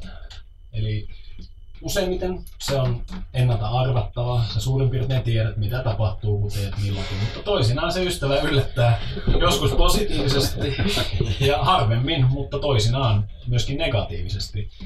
Kyllä mä muistan, parit löydyt täällä on ollut sellaiset, että, että on joutunut taistelemaan, että on pystynyt olemaan täällä sisällä löydyjen loppuun asti, kun on rankassut siihen malliin. Ei ole kyllä montaakaan kuukautta siitä, kun minä ja Joonas varmaan nautittiin täällä koko saunan historian heikoimmasta löydystä. se oli kyllä sang, sangen surkeata. Mitenkäs tämmöinen tilanne pääsi muodostumaan? Puupula, vesipula, löylynpula. Ja lopuksi jopa vähän motivaation pulaa. Joo, siis kaikki loppui kesken ja eipä siitä kovin innostunut olo siitä. Te istuitte täällä kevät-talvella kylmässä saunassa kahdestaan. Kyllä. Kyllä. Joo, tuo Matti tuo äh, Paolo Harjun pätkä, minkä luit, Mm. oli mahtava, mutta erityisen sykähdyttävä mulle oli se alku, missä kerrottiin sitä, että miten, miten tuota Korvesta on mahdollisesti lähetty tuonne jonnekin jäämeren rannalle. Ja sielläkin, Mm. mm. jossa puuta ei ole, on jotenkin saatu se sauna aikaan. Ja tota, Ähm, ja tästä tulee mieleen yksi tämmöinen kokemus täältä saunasta viime talvelta, kun oli Helsingissäkin näitä 20, 20 asteen pakkasia ja, ja tota, istuttiin täällä Miskan kanssa täällä saunassa ja tuossa on tämmöinen pieni ikkuna tuossa saunan kulmassa. Se on tämmöinen tyypillinen saunaikkuna, yksinkertainen ikkuna ja, ja tota, taisit Miska sanoa, että, että mietipä sitä, että tuon ikkunan takana, jos me istuttais 60 senttiä tästä vasemmalle, niin me kuoltais noin 10 minuutissa. Ja täällä meillä on oikein mukava olla. Mukavat löylyt ja, ja näin. Ja sauna on mulle edelleen sitä, mitä se oli ihan pienenä lapsena. Se on aina turvapaikka. Joskus se on sääoloilta, toisinaan se on arjen kiireiltä, joskus se on miltä lie. Mutta joka kerta se on semmoinen paikka, mikä on paikka, mihin on pääsy ainoastaan niillä, jotka on valmiit ikään kuin tekemään semmoisen sanattoman sopimuksen, että nyt ollaan yhdessä saunamassa. Ja se ei tarkoita siis kaikkia, koska jotkut ihmiset ei tätä sanatonta so- sopimusta kunnioita ja silloin huonoa sauna seuraa, mutta se on onneksi aika harvinaista. Voisiko toi, ton vetää siihen, että näitä sanattomia sopimuksia on, on lähes yhtä paljon kuin on saunaporokoitakin olemassa. Eli Mm. eri, eri piireillä ja perheillä on, on aika eroavakin tapoja saunaa. Monet pitää sitä me, meidän tapaa saati se, että tehdään radio-ohjelmaa saunassa, mutta ylipäätään saunassa puhumisesta, puhumisen, puhumisesta pide- pidetään, että se on, se on hyvinkin, hyvinkin niin kerettiläistä toimintaa. Joo. Saunassa täytyisi olla rauhassa ja hiljassa ja välttää edes niin kuin kolauttelemasta mitään astioita. Kyllä, ja mä henkilökohtaisesti olen myös sitä mieltä. Mua häiritsee, siis nyt on hienoa, olen käynyt saunassa yhdet hienoimmista keskusteluista ja toipa mieleen muuten, mietipä Matti sitä faktaa, että joitakin vuosia sitten juuri tässä saunassa perustettiin maailmanpuun Kyllä. podcast näillä lauteilla. Ja nyt teemme lähetystä. Kyllä, näin on, kyllä näin on. Sulkeutuu. Joo.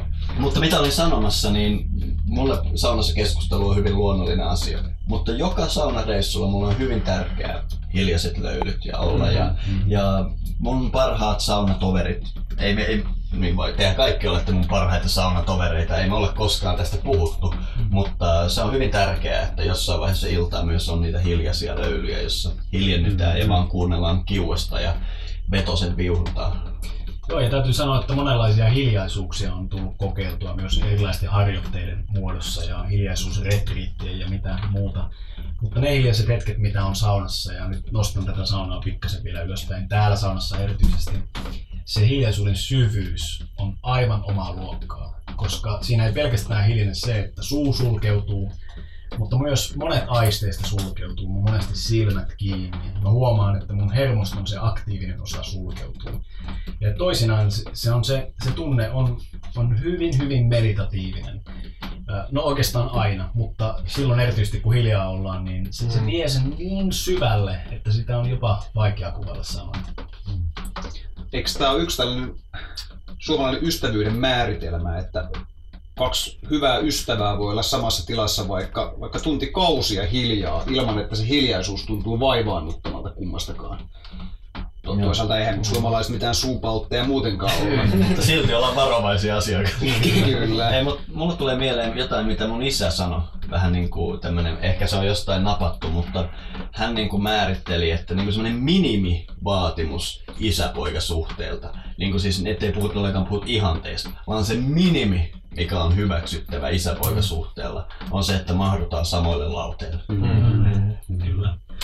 No mutta kun puhuttiin näistä s- niin kuin kirjoittamattomista säännöistä, jotka vaihtelee saunaporukoittain, niin onko olemassa nyt semmoisia niin yleismaailmallisia sääntöjä, että mitä saunassa ei missään nimessä saa ikinä tehdä? Tuleeko teillä mieleen? No kai, otetaan nyt se pierasu alta pois, kun kaikki sitä nyt kuitenkin miettii. Kyllä, kyllä se on sopimatonta saunaa. Mutta ei se silti ole semmoista, mistä mä niinku henkilökohtaisesti loukkaantuisin kuitenkaan. Se on vähän moukkamaista, mutta en mä sitä kuitenkaan ehkä sanoisi. Mulle se on kyllä ehdottomasti riitely. Saunassa mm, ei no. sovi riitelyä. Uskomaton ajatuskin. Nyt tuli mieleen, että olenko ikinä riitellyt saunassa. Ei tullut mieleenkään, että sitä voisi saunassa tehdä. Semmoisen henkilökohtaisen paljastuksen voi sanoa, että olen kerran riitellyt elämässäni saunassa. Ja se oli verisin riita, mitä mulla on elämässäni ollut. Koska sauna, niin kuin mainitsin tuossa tuosta meditaatiosta, jos sulla on täysin ristiriitaiset ö, ö, niin kuin vaikutteet, se sauna, se löyly antaa sulle rauhan, hiljaisuuden ja tyyneyden, ja sitten sulla on tämmöinen niin kuin riita, jossa sulla tuntuu, että sydän alkaa lyömään ja niin kuin stressi iskee päälle, niin se kontrasti jo pelkästään luo sille riidalle niin kuin erityisen myrkylliset mm. olosuhteet. Mm-hmm. Joo, Joonas.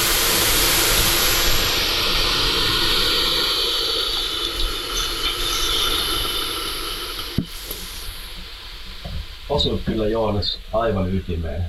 Toi riitely on varmasti se suurin synti. Vierasun voi ohittaa oman kohautuksella, mutta riitely... Tuleeko muuta mieleen? No yksi on semmoinen, että, että saunan niin kuin häpäisy. Tarkoittaa sitä, että joko sanoilla tai teoilla osoittaa, että tämä sauna niin kuin ei ole, tai että ei, ei, niin kuin, ei anna arvostusta sille mm, saunalle. Mm. Jossain tilanteessa ymmärrän, jos on huono sähkösauna tai jossain uimahallissa tai muuta. No ei niitä saunoiksi oikein voi kutsuakaan. Mutta tulee mieleen semmoinen tilanne, jossa, jossa tota, olin, olin niin sanotusti aikuistumisen kynnyksellä, eli mulla alkoi olla tämmöiset asiat tärkeitä, niin kuin, niin kuin omat ö, juuret, ne saunat, missä on lapsena saunannut ja muuta. Ja me oltiin viettämässä tämmöistä uutta vuotta saunassa ja, ja no uutena vuotena niin kuin kuvitella voi, että siellä oli, oli porukka aika maistissa ja yksi mun, mun, mun tämmönen kaveri sitten tota, sylkäs kiukaalle. Täytyy sanoa, että niin, niin kuin alkukantaista suuttumusta en ole montaa kertaa kokenut. Erityisesti siksi, että mä olin juuri selvittänyt sen saunan hirsien tarinan, mistä mm. oon sinne tullut. Ja mä ehkä jopa etukäteen vähän fiilistelin, että hitsit, että nyt minä haluan näille kaverille sen kertoa ja niin kuin, vähän niin kuin jakaa sitä, että miten tärkeä sauna se mulle on. Ja että siinä tilanteessa kaveri sylkäsi sinne kiukaalle, niin, niin se oli silloin kyllä suututti tosi paljon. Mä näin sen tietyllä tavalla, sen, sen koko saunan ja sen, sen, niin kuin, sen mun mulle henkilökohtaisesti tärkeän paikan häpäisyksi. Joo. Koska hänellä ei ollut siis mitään, ei tietenkään mitään tämmöistä tota, loitsullista syytä, mm. syytä kiukailla, vaan hän oli vaan siis niinku suhteellisen päissään ja, ja niinku ei ajatellut asiaa. Että siinä missä sylkäsin ulos, niin sylkäsin kiukailla. Mm-hmm. Hauska sihaus lähtee siitä. Joo, kyllä. Ja, ja niin kuin kuvaavaa tässä oli se, että kukaan siitä seurueesta ei ymmärtänyt, miksi mä suutun. Hmm. Heillä oli hyvin vaikeaa käsittää, että mikä siinä sylkäsyssä oli niin, niin hirveää. Kummallista. Mun mielestä se on aika, siis, koska tavallaan jos mietitään niin kuin saunaa sillä tilana, niin toi Kiuassa on se pyhä keskus täällä, josta se löyly nousee. Maailman keskusakseli suorastaan. Mm-hmm. Ja löy- löylyhän on, kuten varmaan tiedätte, niin hyvin, hyvin mielenkiintoinen sana, jolla on enemmänkin merkityksiä kuin vesihöyry. Mm. Joo, eikös Miska voi korjata tähän tarkempaa tietoa, mutta käsittääkseni suomalaisilla on ollut tämmöinen kolmijakoinen ää, ää, ihmiskäsitys, jossa löyly on myöskin ää, näytelyosa. Tämän kuulin nimittäin, ää, paljastettakoon nyt kun ollaan täällä löylyissä, niin, niin tota, Juha Pentikäiseltä löylyissä. Samaisessa saunassa. Samaisessa saunassa, kyllä. Joo, siis tämä kolmiosainen sieluhan, tässä voin kenties vähän viitata maailmanpuun jaksoon, mikäli onkaan se jakso, missä tätä on analysoitu. Se oli toi Aatman. Aatman, Aatman jakso juuri osiossa, aivan. Äh, siis tämä kolmijakoinen sieluhan on melkein universaali juttu. Se, miten se Suomessa jakautuu, ei ole standardi, koska on niin monia eri perinteitä, jotka menee tämän suomalaisuuden alle, että tämä per, ehkä se tällä hetkellä standardiksi noussut öö, löyly, henki ja itse ei su- ole missään nimessä ainoa tapa tätä sanoa, mutta useimmissa suomalaisissa esityksissä kolmijakoista sielusta löyly on tärkeä osa. Ja löyly, jos me otetaan tämmönen suorastaan ayurvedinen näkökulma, niin se on se elävän systeemin aspekti, mikä tuottaa lämpöä ja elinvoimaa. Mm-hmm. Joo, se miten unkarilaisilla on ihan erilainen merkitys löylylle, että löyly itsessään on, on sielu. Että jos menee protestanttiseen messuun uh, Unkarissa, niin siellä, siellä todennäköisesti sanotaan, että ei että isä, poika ja pyhä henki, vaan niin isä, poika ja löyly. Pyhä löyly. Pyhä löyly, kyllä. Tämä on, tämä on mun mielestä hyvin, hyvin tota, uh, kiehtova näkökulma. Että ikään kuin se, se ajatus siitä, että tässä kun me heitetään vettä tuonne kiukalle ja kaikki suomalaiset se tietää, miten se tehdään.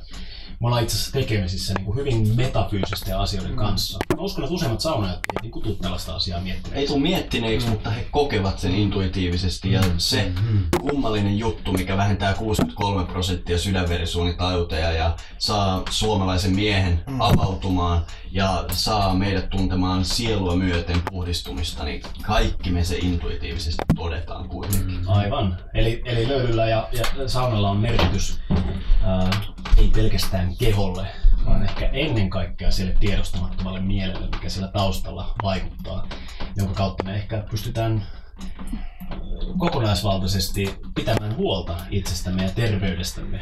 Ikään kuin jooga, joogit Intiassa, niin meillä saunojat saunassa. Niin ja niin, että se terveys ei tosiaan ole pelkkä mikään tällainen niin kuin biomedikaalinen terveys, kuten noissa sa- saunaloitsun pätkissä, mitä tuossa Paula Harjun tekstissä oli, niin siellähän niin kuin kutsutaan Väinämöisen hikeä parantamaan. Aivan. Et se, se jollain lailla mun mielestä rinnastuu just tähän löylyyn, joka Kyllä. nousee.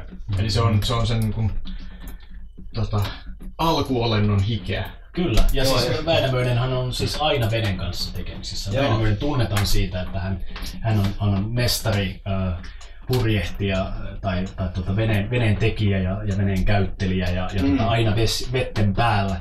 Ja se, että sulla on Väinämöisen hikeä, mm. sehän tarkoittaa sitä, että se on kulkenut Väinämöisen läpi ja mm. tulee muuttuneena meidän käytettäväksi. Joo, tuossa loitsussa, minkä loihdimme tuolla ennen astumistamme saunaan, niin siinähän pyydettiin itse Väinämöistä heräämään unesta ja, ja tulemaan niin kuin tietoiseksi ja pyydettiin häntä tuomaan mukanaan kateet. Eli mm. kateet, voisi sanoa, että joogassa tätä kutsuttaisiin nimellä siddhi. Mm. Eli voisi sanoa suorastaan, niin, no seuraava sää sanoikin, että kerrallasi keinot suuret. Mm. Eli kaikki nämä aspektinsa mukaan ja pyydettiin Väinämöistä nimenomaan takaamaan sen, että saussutetaan simainen sauna ja oh. metinen löyly ja käytiin vielä läpi yksi kerrallaan, mistä se metinen löyly tulee. Osa on tietenkin metisestä metsäisestä halot ja sitten läheisestä lähteestä tulee vesielementti ja siinä sitten kerrottiin, miten sitten löylyn kautta se lämmittää meidät ja kivut lähtee kiukahan rakohon ja Hmm. savu ja häkä ties minne.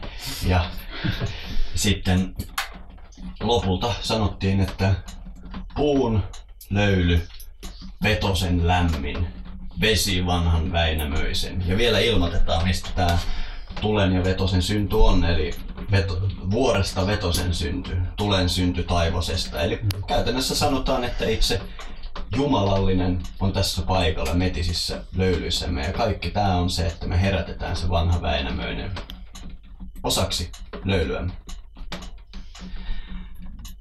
Mutta mitä sanotte? Pitäisiköhän tehdä jonkunlaista Itämeren tutkimusta tähän väliin myös? Erittäin kannatettava idea, kyllä.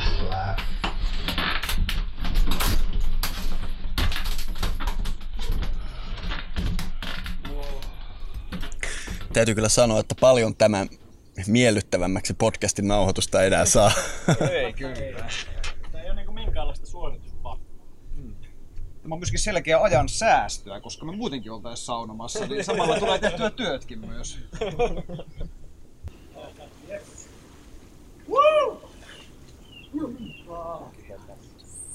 Matti, tuolla Itämeressä puhuit jotain lämpimän ja kylmän Joo. dynamiikasta. Voisitko kertoa tarkemmin tässä mikrofonin lähellä? Joo, siis tota, totesin vaan sen, että on erityisen iloinen siitä, että nämä japanilaiset saunaintoilijat on ottanut tämän järvessä uimisen siihen olennaisena osana mukaan, koska mulle tavallaan saunominen sillä ei oikeasti aukesi vasta aika myöhään, kun tajus sen, miten tärkeä osa se kylmentyminen on. Että pitkään se oli vaan semmonen juttu, että mennään saunaan ja siellä hikoillaan ja sitten peseydytään lämpimällä vedellä ja se on jotenkin semmoinen vähän rasittava.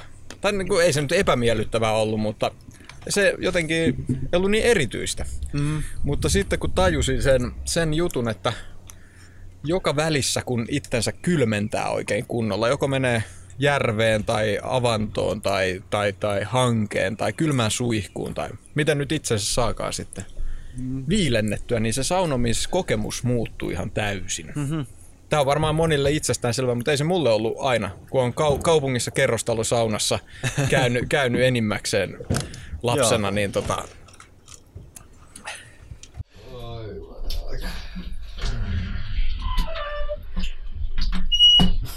Onko se sammunut tosiaan? Joo. Ehkä tästä voisi vetää jonkinlaista keskustelua siihen, että miten, mikä niin kuin mun mielestä nykysuomalaisille on, on saunomisessa se kivuliain asia. Nimenomaan se alastomuus. Onks näin? No, ehkä nykyään kaupungeissa. Niin. Mut, tai siis niinku se on... Se on jotenkin lähtenyt leviämään. Mun, mun, no ehkä mä oon vaan ollut semmosissa perheissä ja niin edelleen, mutta lähes kaikki perheet, joita mun elämässä on ollut, on pitänyt sitä täysin tavallisena, että saunassa ollaan alastomana. No useimmiten on miesten ja naisten vuoro, mutta alastomuus ei ole mikään juttu. Ja meillä esimerkiksi perheessä kyllä kaikki saunoo sekaisin, Mm. että ei ole mitään tämmöistä jakoa. Miten teillä? Mä oon tottunut ite kanssa se, sekasaunoihin niin kuin perhe- ja ystäväpiireissä aika niin kuin täysin. Ja ei siis kukaan koskaan mitään siellä päällä ole pitänyt missään, missään kokoonpanossa, missä mä ollut. Että, tota. Joo, meillä ei, ei kyllä oikeastaan saanuttu niinku, niin usein niinku koko perheen kanssa.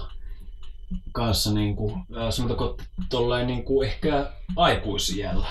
Tai lapsena toki, mutta niinku sen jälkeen, että se on, se on semmoinen jotenkin sitten, ei sitä oikein silleen niinku puhutakaan, se on ihan niinku silleen omat vuoronsa. Mm. Että ehkä sitten veljeni kanssa saunon, saunon keskenään. Meillä on semmoinen niinku oma, oma saunakulttuuri.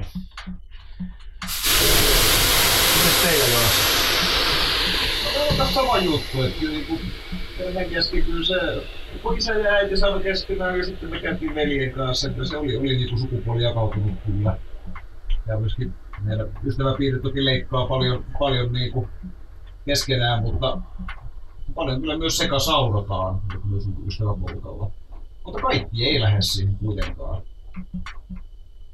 Ja Sitten tässä taannoin oli, olikohan se Helsingin Sanomat, teetti tällaisen iso, ison tota, saunakyselyn.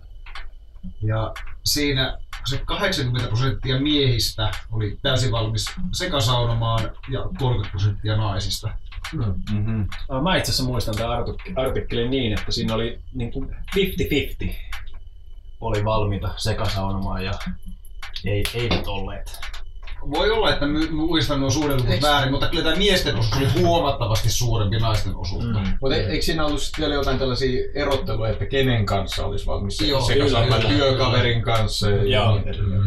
Joo, ja tota, sitten siinä oli tosi kiinnostavia nämä, nämä tota, jutun nimi oli siis Sekaan vaan, mikä oli mun mielestä oikein, oikein hyvin, tota, tota, hyvin, hyvin laitettu. Mutta tota, ää, siinä oli sitten näitä lukijoiden kommentteja siitä, että miksi olisivat valmiita saunomaan sekasaunassa ja, ja miksi ei. Ja tota, sitten siinä oli, oli nainen, nainen 20-vuotias oli silleen, että, että hyi, että ei voi kuvitella niinku kuvottavampaa asiaa kuin mennä hikoilemaan ihmisten kanssa alasti saunaa. Ja, ja sitten oli tämmöinen nainen 70, että kun minä otan rintsikat ja pikkuhousut pois, niin siitä on seksi kaukaa.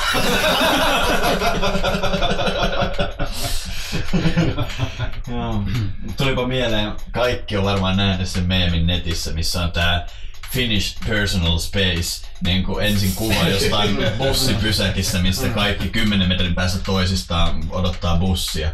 Ja sitten niin kuin aivan umpi täyteen ahdettu sauna, alastomia, hikoilevia ihmisiä kiinni toisissaan. Ja... Ei mitään ongelmaa se onkin hauska juttu. Siis tässä meitä nyt on neljä miestä tässä saunassa ja mm. tämä nyt näyttää nopeasti katsottuna siltä, että tämä sauna on täynnä. Että ei mm. mahtuisi välttämättä enempää ihmistä. Kyllä, tämä, jos... tämä, tämä saunan, sauna ja ennätys on 12 kappaletta.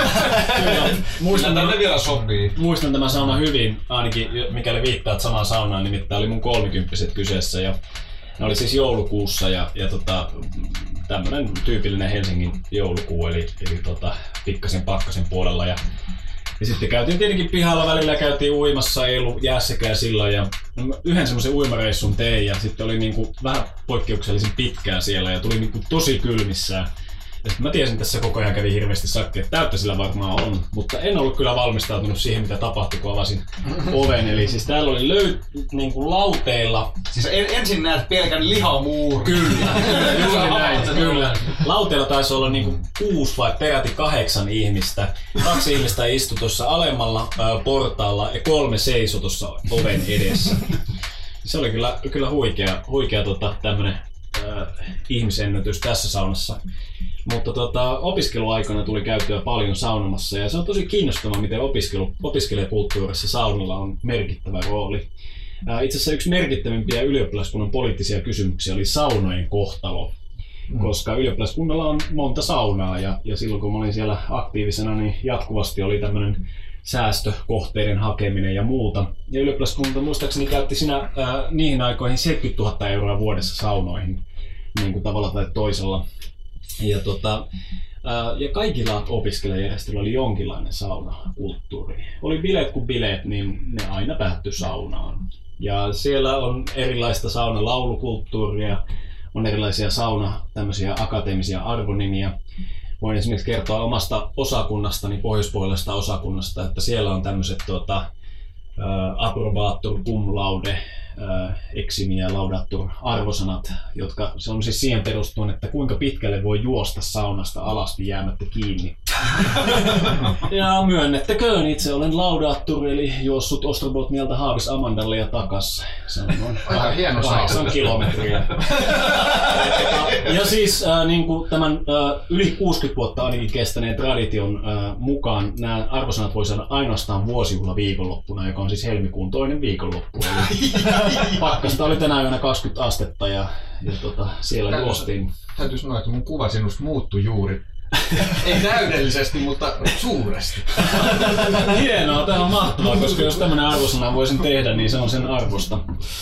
Mutta se oli mun mielestä kiehtovaa silloin, koska äh, tietenkin niin suomalaisessa politiikassa tiedetään, että parhaat ja nämä tärkeimmät myöskin ulkopoliittiset saavutukset on, on tätä hämmentävänkin usein tietysti saunassa. Mm-hmm. Mutta, mutta että siihen niin kuin, ikään kuin alettiin kasvattaa mun mielestä jo silloin näissä ylioppilaskuntapiireissä. Siis silloin kun itse olin siellä aktiivisena, monet teistä henkilöistä on nykyään eduskunnassa ja puolueessa merkittävissä tehtävissä ja muuta. Ja, ja tota, en ole kyllä heidän kanssa saunonut pitkään aikaan, että sitä en tiedä, että elääkö tämä vielä tämä perinne, koska totta kai Kekkosen aikaan esimerkiksi Kekkonenhan tunnetusti on saunonut muun muassa Neuvostoliiton johtajien kanssa, oliko peräti, peräti tota, kenenkäs kanssa se nyt oli, Rutschepin kanssa vai, vai kenen kanssa hieronut diilejä saunassa. Että en tiedä, onko nykyään enää, enää tämmöistä, sillähän vähän irvaillaan nykyään, että se on tämmöistä, että, että äijät siellä, siellä saunassa hierovat sopimuksiaan. Tästähän oli lo- loistava TV-ohjelma takavuosina, jota Hyvät herrat, missä, missä, missä nämä hyvät herrat saunotti näitä erilaisia poliittisia Kyllä, vanha kunnon vier, vieraitaan siellä. kauppaneuvospaukku. Kaupanneus Paukku. Joo, Muistaakseni Tarja Halonenkin vieraili siinä ohjelmassa siinä saunassa. Kaikki poliitikot, myös Sauli Niinistö on vieraillut siellä, muista hyvin. Olen myös käynyt siellä hotellissa, parkhotellissa tuolla Käpylässä. Sauna ei ole kyllä kovin kummonen, että en tiedä minkä takia ne niitä löylyjä niin paljon hehkutti, koska se oli vaan semmoinen tyypillinen sähkösauna. Mm. Eli ei, ei kyllä kovin kummonen. Mutta ottaen, tai liittyen tähän politiikkaan ja saunaan, niin on semmoinen sanonta, että saunassa kaikki on samanarvoisia. Ja mun mielestä toi on hirveän tärkeä pointti ja yksi niitä saunan hienoimpia asioita ja myös miksi olen täysin vakuuttunut siitä, että sauna on mahtava paikka politiikalle, koska saunassa kaikki on samanarvoisia. Mikä ihan sama mitä titteleitä, natsoja, hienoja univormuja sulla on, Mm-hmm. niin saunassa kaikki on alasti. Kaikki on tavallaan yhtä haavoittuvaisia ja yhtä suuria, yhtä pieniä ja sillä lailla. Eli, eli Mutta sen takia mä yleensä tykkäänkin käydä. Jo- Joskus mulla on jotain, niin kuin, tietysti niin kuin kaikilla jotain tämmöistä niin kuin, tärkeämpää sanottavaa. Voi olla jonkun vaikkapa ystävän kanssa joku kana kynimättä ja pitää joku asia käydä läpi tai jotain muuta. Ja mä oon täysin va- vakuuttunut siitä, että sauna on yksi niitä parhaita paikkoja Joo. tehdä se. Mä, mä oon samaa mieltä ehdottomasti ja, ja niin kuin, äh, tämä selkeästi on, on tota, tämmöinen juttu niin kuin omassa ystäväpiirissä ja mäkin, mäkin tätä samasta teen, että, että tulee käytyä niin vaike, vaikeita keskusteluja myös saunassa, ei riideltyä, mutta niin kuin syvällisiä. Koska siinä on vähän se, että saunassa se keskustelu, se on, mä en ole ikinä tajunnut, että tämä sääntö on olemassa ennen tätä iltaa. Mm. Mutta kun saunassa se keskustelu ei voi johtaa riitaan. Mm. Eli siinä on vaan semmoinen, niin se, semmoinen turva, että me voidaan puhua nyt vakavasta asiasta, mutta tämä ei tule johtaa riitaan. Mm. Aivan. Mutta tietenkin me ollaan nyt tässä neljä äijää saunalauteilla, eli, eli tota, ei ole tämmöistä naisperspektiiviä tähän. Että en sitten tiedä, että onko tämmöistä samanlaista, ää, samanlaista ajatusta myöskin, myöskin naisten keskuudessa. Kokeeko naiset samalla tavalla saunan tällaisena niin kuin rehellisyyden paikkana, johon voi mennä? Ja vo- voiko myöskin, kokeeko naiset ehkä olevansa tasa-arvoisessa asemassa miehen kanssa saunassa? Vai liittyykö siihen tällaista, niin kuin tuossa aikaisemmin tuosta puhuttiin sitä sekasaunan artikkelista, että naisilla saattaa olla huomattavasti useammin varauksia liittyen siihen, että tulee alas saunomaan. Joo, siis toivottavasti siellä tätä kuuntelee jotkut naispuoliset podcastin pitäjät ja mielelläni odottaisin semmoista naisten saunapodcastia ja, Mm. ja sitä, että pääsisin kuulemaan, mitä siellä naisten saunassa tapahtuu. Tuohon liittyen näihin teemoihin ja vielä tuohon, kun muistin nyt just, että tuossa Joonaksen mainitsemassa artikkelissa tosiaan oli se, että saunoisitko työkaverin kanssa sekasaunassa. Mm. Ja sitä pidettiin aika, muistan, että ne prosentit oli tosi pieniä molemmilla puolilla. Mä oon itse ollut työpaikassa, missä joka ilta saunottiin sekasaunassa kaikkien työkaverien kanssa. se oli mielenkiintoinen juttu. Mä olin siis kesäleirillä työssä. Ja siihen tavalla, se oli olennainen osa sitä kulttuuria.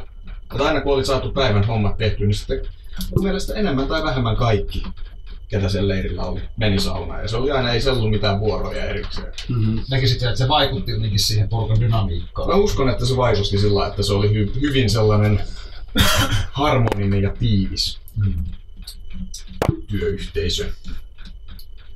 Tietysti väliaikainen, aleaikainen niin kuin joitakin viikkoja kesällä, että se ei ollut mikään vuosien kokeilu. Mutta, mutta tota, mun mielestä se oli tosi positiivinen. positiivinen. Pitäisiköhän meidän alkaa, Otto, kun ollaan samalla työpaikalla, järjestämään semmoisia työpaikka-saunailtoja? Nyt tämä oli niin hyvä idea, että ehdottomasti. Hmm, En ollut tullut koskaan miettineeksi, mutta kokeillaanpa ja, ja katsotaan mihin, mihin tässä päästään. Että Löylyälis! Otetaan me kunnon loppulöyly, niin sitten tuo Itämeren kaipuu tulee taas riittävän korkeaksi. yksi sellainen seikka, mistä, mistä tietenkin voisi puhua, on, on niin kuin sauna ja, ja erotiikka. Että me ollaan, me ollaan sivuttu tätä aihetta ja, ja totta kai siinä on paljon tekemistä sen kanssa, mitä me äsken puhuttiin siitä, että ihmiset on alasti ja se, että totta kai me ei ole totuttu meidän arkielämässä olla kovin usein alasti ja siellä ollaan monesti miehet ja naiset sekaisin ja, ja näin. Mutta tota, tietenkin tämmöisistä muinaisista lähteistä sitä erotiikka-ajatusta ei löydy. Muistan erään äh, tämmöisen italialaisen kronikoitsijan tarina siitä, miten hän on tullut aivan pimeään savusaunaan saunomaan Suomessa 1600-luvulla. Ja että, että häntä ihmetytti se, että miehet ja naiset oli saunassa mutta y, niin kuin yhdessä, mutta kun hän itse meni sinne saunaan, niin hän huomasi, että siellä on täysin pimeää. Eli ei kukaan näe mitään muuta kuin silloin, kun avaa oven. Ja silloin esimerkiksi hänen niin kuin, tämmöistä tota, tummempaa ihoa ihmeteltiin niin kuin kovaan ääneen. Mutta mut hänellä oli tämmöinen niin kuin, tota, ajatus siitä, että kenties siellä on jotain erotiikkaa mukana, kun, kun miehet ja naiset on, on saunassa samaan aikaan alasti. Mutta mut jopa 1600-luvulla hän huomasi, että tällaista ei ole. Mutta miten moderna aikana, onko tämä muuttunut jotenkin? Nähdäänkö saunassa jotain niin kuin erotiikkaa näinä päivinä? No siis Briteissähän sauna on yhtä kuin bordelli. Ja se on, se on todella todella surullinen asia. Niin kuin jos sanot, äh, mä kävin vierailemassa tuossa tuossa yhdessä brittiläisessä podcastissa tai taannoin ja siellä äh, pidi, nostin suureksi harrastuksekseni saunan ja mm. se, se, se niin kuin käytännössä varmaan, niin kuin, puhuttiin myös Tandrasta siinä, niin voi herra jeestä sen kyllä arvaa, minkä vaikutelma se jätti. Eli siis niin kuin, sauna niin kuin puhtaasti viittaa Briteissä tämmöiseen bordellijuttuun ja sitten kun mennään jonnekin Kaliforniaan, niin saunahan niin kuin, tämä kaikki kumpuaa siitä, miten epäterve suhtautuminen meidän mm. kulttuurilla alastomuuteen, miten on tämmöisiä sauna-workshoppeja, joissa niin kuin tullaan sinuiksi alastomuuden mm. kanssa ja kosketellaan toisia ja niin kuin sauna yhdistetään tämmöiseen. Eli tämä on, mutta tämähän on tätä modernia shaisea, ei tämä liity saunaperinteeseen. Joo, siis mulle tulee just tästä mieleen se, minkä jo mainitsin tuossa aiemmin, tai kysyin tuosta aiemmin, että että niin kun saunomista on pidetty jollain lailla sivistymättömänä ja epäterveellisenä ja, ja jotenkin, ja sitten just tämä tällainen moraalittomuus tai joku tällainen niin kuin villiseksuaalisuus on liitetty siihen. Ja mä luulen, että nämä liittyy kaikki yhteen ja ne liittyy jotenkin tällaiseen niin kuin modernin kulttuurin syntyyn. Et tota, mutta mun mielestä niin kuin se on aika kaukana siinä niin kuin missä tällaisessa mielessä, kun sä vaikka Miska kuvasit, niin se on mm. aika kaukana siitä, mitä sauna ainakaan mulle merkkaa. To, tosiaan äh, australialainen ystäväni sanoi siitä, miten, miten tota, hänellä oli hyvin helpottavaa psykologisesti se, että hän näki toisia naisia alasti saunassa. Koska hänellä oli siis se tilanne, että hän ei ole koskaan nähnyt edes omia vanhempiaan alasti, eikä ystäviä, eikä ketään muita naisia, ei omaikäisiä eikä vanhempia livenä. Eli hän, hänestä oli valtavan kiehtovaa se, että saattoi olla omanikäisten naisten kanssa ja yksinkertaisesti nähdä, miltä naisen vartalo näyttää. Muun kuin, niin kuin itsensä oma vartalo. Itsehän olen töissä tällaisessa majoitusliikkeessä, jossa käy noin 150 eri kansalaisuutta vuosittain ja meillä on siellä aamusauna, joka on jokaiselle majoittujalle ilmainen ja sitä käytetään myös aika paljon. Ja sitä kerran tuli yksi brasilialainen mimmi, oli kuullut saunasta ja hän, hän oli niin kuin, innokkaana halu, halusi kokeilla, että mikä, mikä juttu tämä sauna oikein on. Ja sitten kyseli, kyseli hieman, että miten siellä käyttäydytään ja, ja mä sitten selitin ja hän sitten meni sinne, meillä siis erikseen on naisten ja miesten saunat. Ja meni sinne ja sitten hän tulee viiden minuutin päässä takas alas, todella tuohtuneena – ja unohin mainita se, se, se sellaisen perustavanlaatuisen seikan, että siellä ollaan alasti siellä saunassa. Hän oli aivan järkyttynyt, kun heti kun hän ava, avasi sen naisten, naisten saunan oven, niin siellä joku naisen persen näkyy siinä. hän oli oikeasti vihainen ja, ja ihmetteli meidän niin moraalittomuutta, että tä, tä, tä, tällaista niin kuin järjestetään täällä hostellissa.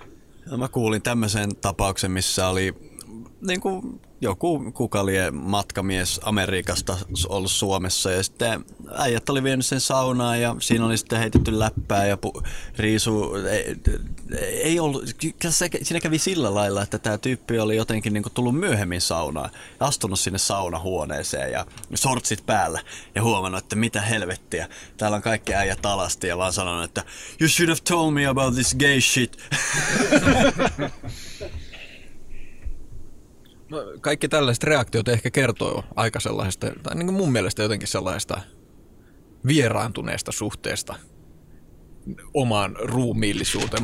Mä oon itse aina ajatellut tämän alastomuuden vaan hyvin, hyvin niin kuin mutkattomalla tavalla ja luonnollisesti. Mä luulen, että se on enemmänkin niin kuin tässä suomalaissaunakulttuurissa sellainen, ainakin ennen ollut sellainen normi. Joo, kyllä, kyllä mä oon tulossa itsekin siihen johtopäätökseen, että se on vaan yksinkertaisesti se, että meidän kulttuurissa ymmärretään, äh, mä en sano meidän kulttuurissa, tarkoita sillä niin kuin sitä meidän perinteistä kulttuuria, vaan tätä modernia kulttuuria, jossa meidän keho on, äh, palaan jälleen tähän niin kuin tämmöisten kerrosten täyttämä, erilaisten maskien täyttämä. Ja ajatus intimiteetistä tarkoittaa sitä, että sä otat jonkun toisen ihmisen niin kuin menet sen kanssa vällyjen väliin tai jotain muuta tällaista, ja siellä ollaan alasti. Mm. Mutta meidän kulttuuri ei tunne mitään muuta tilannetta. Tuleeko teillä mieleen jotain muuta tämmöistä kulttuurista äh, modernia äh, asiaa, jossa, jota tehtäisiin alasti? Alaston mallin maalaaminen. No Siinä on se- vain yksi, yksi osa alasti. Joo, kyllä. Ehkä, ja itse asiassa äh, se, onkin, se onkin hieno asia, että meillä on myös joku tämmöinen, joka on sitten muuallakin hyväksyttyä. Hmm. Ehkä voisin kuvitella, että selittäisin tälle amerikkalaiselle miehelle, että jos sä menet niin kuin maalauskurssille, niin, niin et kai sä siinäkään näe mitään niin kuin varsinaisesti seksuaalista, vaan se kuuluu siihen asiaan, jotta pystytään tutkimaan niin kuin ihmiskehoa sellaisessa ympäristössä. On jotenkin semmoinen, mulla tulee mieleen, että mä näen seksuaalisuuden semmoisena asiana, mikä niinku herätetään tietyissä tiloissa. Mm. Niin kuin, siis oman puolison kanssa ja niin edelleen. Ja se on niinku semmoinen vähän niin kuin Ukko Väinämöinen, joka saunaan mennessä herätetään, niin se seksuaalisuus niin kuin herää tietyissä tilanteissa. Ja nämä lähtee semmoista oletuksesta, että seksuaalisuus on niin kuin koko ajan päällä. Mm. Että heti kun vaatteet lähtee, niin ei pysty näkemään mitään muuta. Mm. Ja mu- mulle tämä on aivan järkyttävä asia. Toi on, toi on oikeasti tosi hyvä pointti. Ja äh, ehkä monet ajattelee jotenkin sillä lailla, että jotenkin se ihmisen luonnollinen, sanotaan näin vaikka eläimellinen tila on just tällainen, että se on niinku koko ajan käymässä jonkun kimppuun. Mm. Mutta ehkä se luonnollinen tila on täysin toisin. Että se on nimenomaan tällainen, missä voidaan olla neutraalisti alasti. Tän, kyllä, tämä on, tämän voisi kytkeä myöskin siihen ajatukseen, miten me nähdään äh, ihmiskunnan historia. Jos mietitte tämmöistä äh, niin kuin yleistä kuvaa siitä, että millaista elämää on ollut vaikka 8000 vuotta sitten, niin jos siitä on jotain kuvituksia, niin siellä näkyy aina sellaiset tyypit taljoissaan niin kuin, tota, lähestulkoon nakuna ja, ja, tota, ja, ja sitten ikään kuin ihmiskunnan kehitys on ollut sitä, että me ollaan luotu parempia suojia itsellemme, ensin taloja ja niin kuin kaikenlaisia tällaisia, myöhemmin vaatteita ja muuta. Ja ikään kuin kehittyneen ihmisen merkki on se, että hänellä on vaatteet päällä. Mm. Tekis mieli lukea vanhaa testamenttia tuohon päälle ja siitä hetkestä, kun Aatami, ei kun anteeksi Eeva, söi sieltä ää, maailman puusta ja hava, he havahtuivat olevansa alasti. Eiköhän mennä takaisin löylyhuoneeseen. Mä unohdin käydä meressä.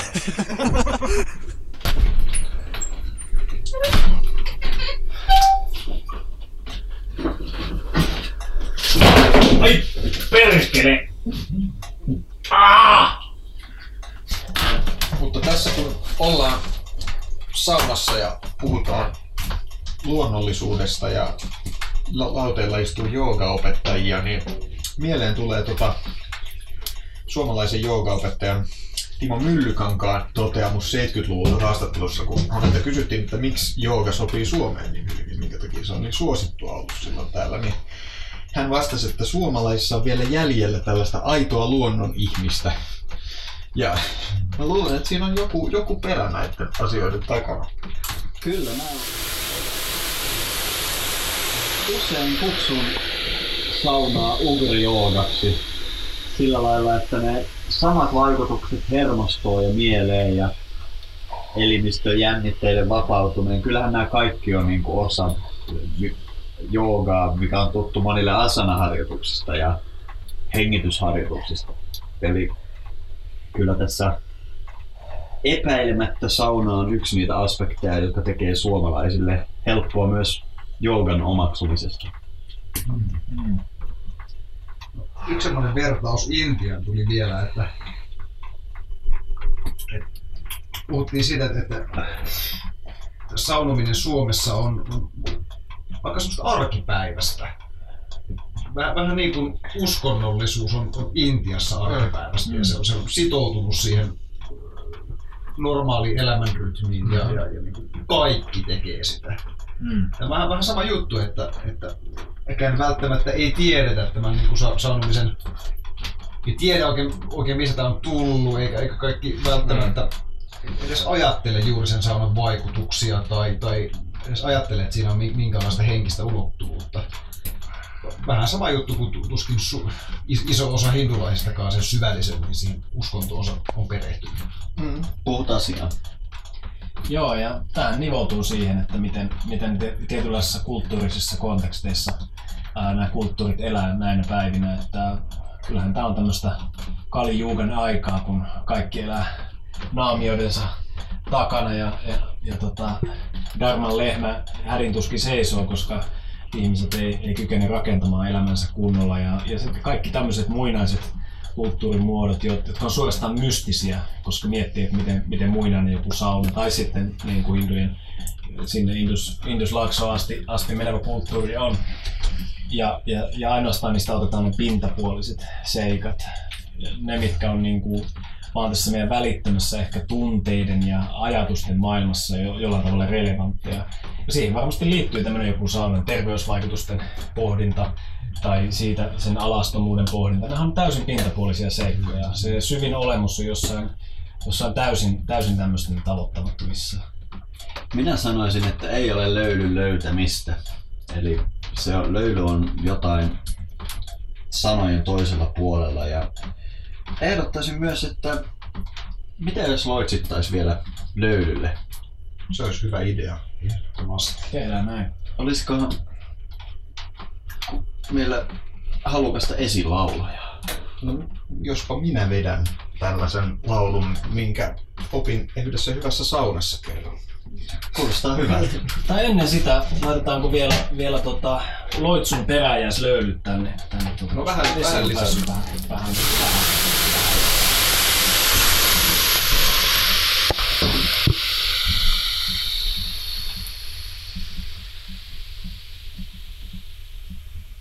Tule löylyhyn Jumala iso ilman lämpimäähän. Tule löylyhyn Jumala iso ilman lämpimäähän. Tule löylyhyn Jumala hiki vanhan Väinämöisen. Tule löylyhyn Jumala hiki vanhan Väinämöisen. Terveyttä tekemään, rauhoa rakentamaan. Terveyttä tekemään, rauhoa rakentamaan. Lyötä maahan liika löyly, paha löyly pois lähetä. Lyötä maahan liika löyly, paha löyly pois lähetä. Ettet polta poikiasi, turmele tekemiä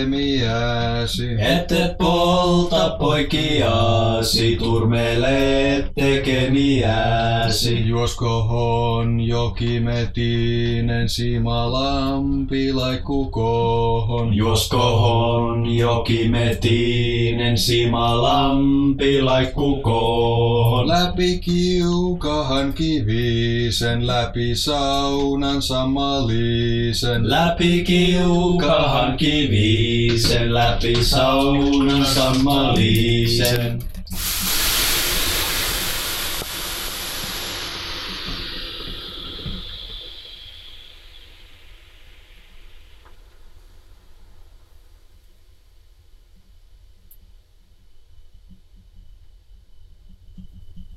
Semmoinen juttu, mikä tässä ja monissa muissa loitsuissa toistuu liittyen löylyyn nimenomaan on tämä meden ja siman symboliikka. Ja, ja kaikki varmaan on hyvin tuttuja sen kanssa, miten olut liittyy saunomiseen. Oletteko te miettinyt näiden asioiden tällaista syvempää? Mä olen miettinyt tätä paljonkin ja kaikissa kulttuureissa tuntuu olevan tämmöinen niin kuin jumalallisen nektarin termi. Ja se jumalallisen nektarin termi ikään kuin virtaa sieltä absoluutista puhtaana ja virkistävänä. Mulle jotenkin hauska yhtälö on se, siis kun me, tietysti kun Jooga podcast on lauteella, niin ollaan vähän sivuttukin näitä Intia ja ja joogan juttuja. Ja veedisessähän perinteessä termi on soma. Mm. Ja se tuntuu jotenkin liian hauskalta, että meidän sima on vain yhtä vokaalimuutosta lailla täsmälleen sama. Ja, eli se, kun mm. jumalat juo simaa ja sauna on vesi on kuin simaa ja niin edelleen, niin se sima ei todellakaan viittaa vappujuomaan, vaan, vaan se on ehkä kreikkalaisen termi ambrosia tuo sille, mm. tuo sille niin kuin oikeutetun niin kuin soundin siihen. Mesi, hän on, mun mielestä se on melkein niin kuin, niin kuin vaihdettavissa ton Siman joo, kanssa. Joo. Että ne on melkein sama.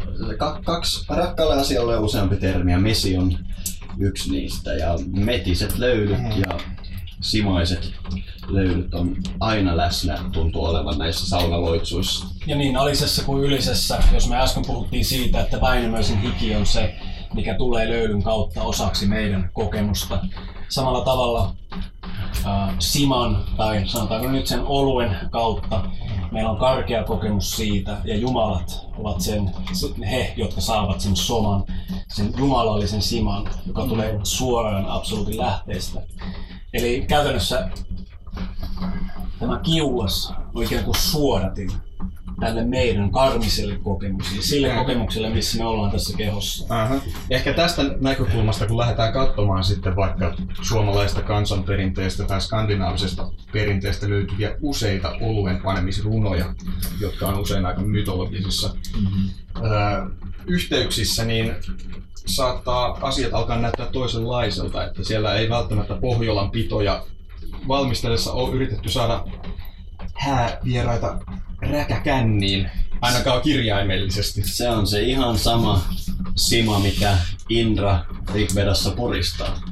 Ja siellähän on soman puristamisesta hirveän monta hymniä. Ja liekö sattumaa, että olutta pannaan?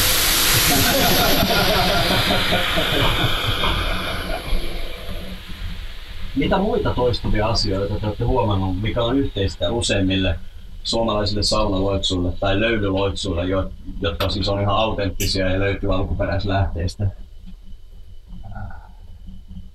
No, terveyden tekeminen. Joo, siis niin. siinähän on se terveysaspekti, mikä on mun mielestä tosi hyvä juttu, koska Intiasta vaikkapa nämä saunaa käsittelevät asiat liittyy aina niin kuin lääketieteellisiin teksteihin.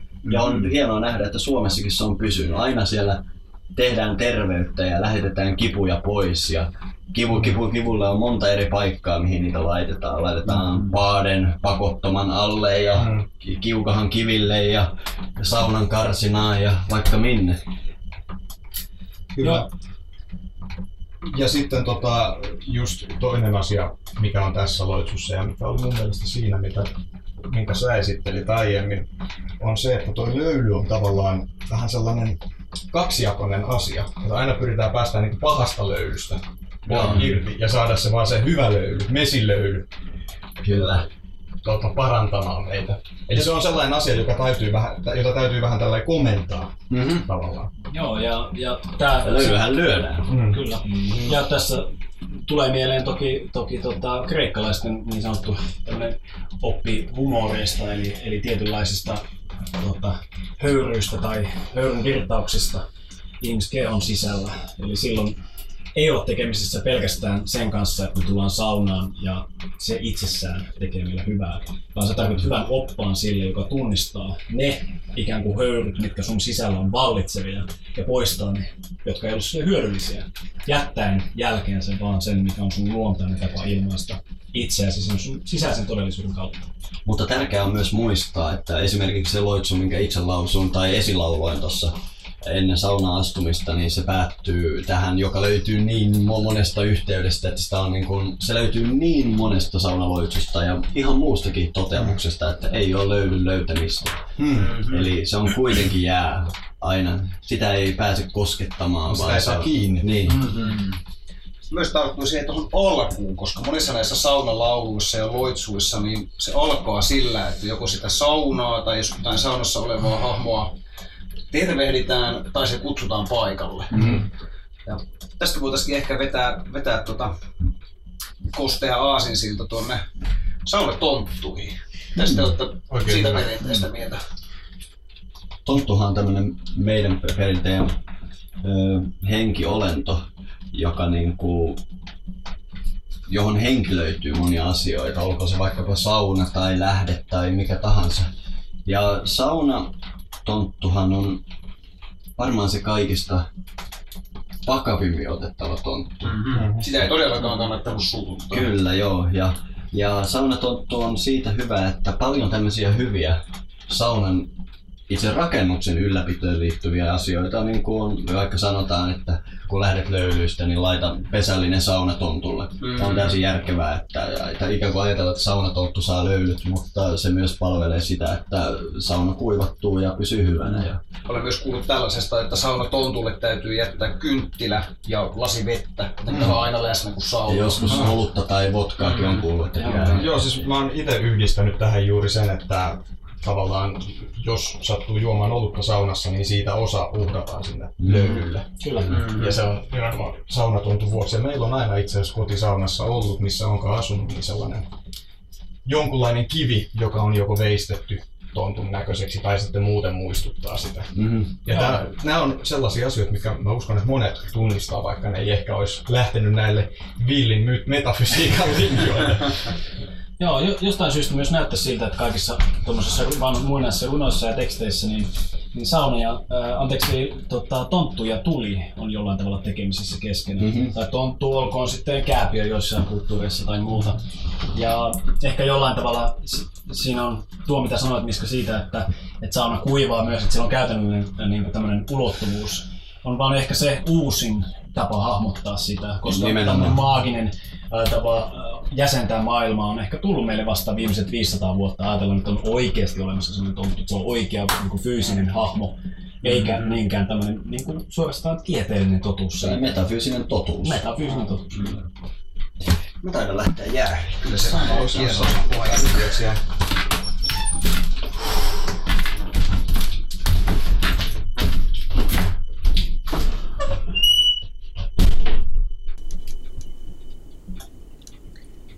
Millaisena te näkisitte saunomisen tulevaisuuden? Toki niin kuin, voi, tätä voi käsitellä monestakin näkökulmasta, että niin kuin onhan tämmöinen, niin kuin ajatellaan, että on tämmöinen terveystulevaisuus, missä, missä mahdollisesti tutkimusten myötä niin kuin tästä tulee niin vakavasti otettavaa asia, jota, jota harjoittaa vähän niin kuin ehkä paastoaminen niin kuin ympäri maailmaa uudestaan viriää. Tai sitten voi olla tämmöinen teknologinen, että nykyään on, niin kuin, tulee enemmän infrapunasaunoja ja muuta tällaista. Mutta mua ehkä itseä kiinnostaa sen, että miten näkisitte niin saunomisen kulttuurin tulevaisuuden. Mä itse uskon, että tämä saunan henkinen puoli tulee kokemaan ihan niin kuin hullun herätyksen. Että vähän samaan tapaan kuin Suomessa on, ottaa huomioon, että parikymmentä vuotta sitten ei ollut juuri mitään niin kuin Suomen uskon juttua ja nyt on aika paljonkin, niin mä luulen, että tämä saunahenkinen aspekti ja terveydellinen aspekti tulee olemaan niitä, jotka mm, niin kuin, alkaa levitä. Mä uskon, että kun saunasta on vaan se alastomuus, se porno aspekti liikkunut viime vuosisadan aikana, niin nyt ehkä saadaan, että sauna on, niin kuin, on vähän melkein mitä jooga on tehnyt Intiasta levitessään, niin mä uskon, että sauna voi niin kuin tehdä jotain samaa tulevana vuosisatana. Mutta käykö sitten saunalle sun mielestä niin, niin kuin joogalle on käynyt ja käymässä, eli se tuotteistetaan äärimmille ja lopulta sitä aletaan säädellä, säännellä ja säädöstellä. Ja... Ja to, totta kai. Eikö Se se tul- osittain ole tapahtunut jo, Matti? Saunalle. Niin. No jossain määrin joo. Nyt ainakin. No joo, mutta siis tavallaan jos se menee vielä pitemmälle, tiedätkö? Mm. Niin, kyllähän nämä myös yhtyneet, on myös sauna joogaa. kyllä, kyllä. Joo, mä luulen, että näin myös, myös tulee käymään. Ja, ja tietenkin tällaisessa tilanteessa se, että Suomessa on kaksi miljoonaa saunaa, niin kyllähän Suomi on niin kuin kiistatta se maailman sauna niin kuin kapitaali kaikissa, kaikissa suhteissa. Mä tosi luulen, että se esteenä saattaa olla se suomalaisten vaatimattomuus liittyen saunaan. Me ei ehkä nähdä tätä sellaisena asiana, mistä me voitaisiin olla ylpeänä, samalla tavalla kuin ehkä intialaiset saattaa Mhm. nykyään nähdä joogan tai muuta, vaan se on ehkä niin arkinen juttu, että siitä ei kyllä tämmöistä niin kuin kulttuurivientituotetta meinaa, meinaa saa sitten millään. Mut Mä, mä itse asiassa uskon, että ju, just toi saunan arkisuus ja vaatimattomuus saattaa olla sen pelastus viitaten tohon, mitä käy, jos, se, jos sitä lähdetään liian voimakkaasti viemään mihinkään suuntaan. Niin mä uskon, että se tulee kyllä varmasti leviämään ja se lu- luultavasti lähtee ensin niistä terveysvaikutuksista. Mä toivon, että sa- saunan va- terveysvaikutuksia tutkitaan entistä enemmän ja muuten, muutenkin saunatutkimusta haluaisin nähdä enemmänkin tehtävänä. Ja sen jälkeen tulee tämä perinne aalto, näin mä uskoisin. No kuinka monessa saunassa olette elämänne aikana saunoneet? Mä kerran luin jostain lehdestä semmoisesta kirjailijasta, tai olikohan sen kirjailija, nyt taas en muista kenestä on kyse, mutta, mutta se juttu on mulle todella mieltä lämmittävä ja olen itse alkanut harjoittamaan tätä niksiä.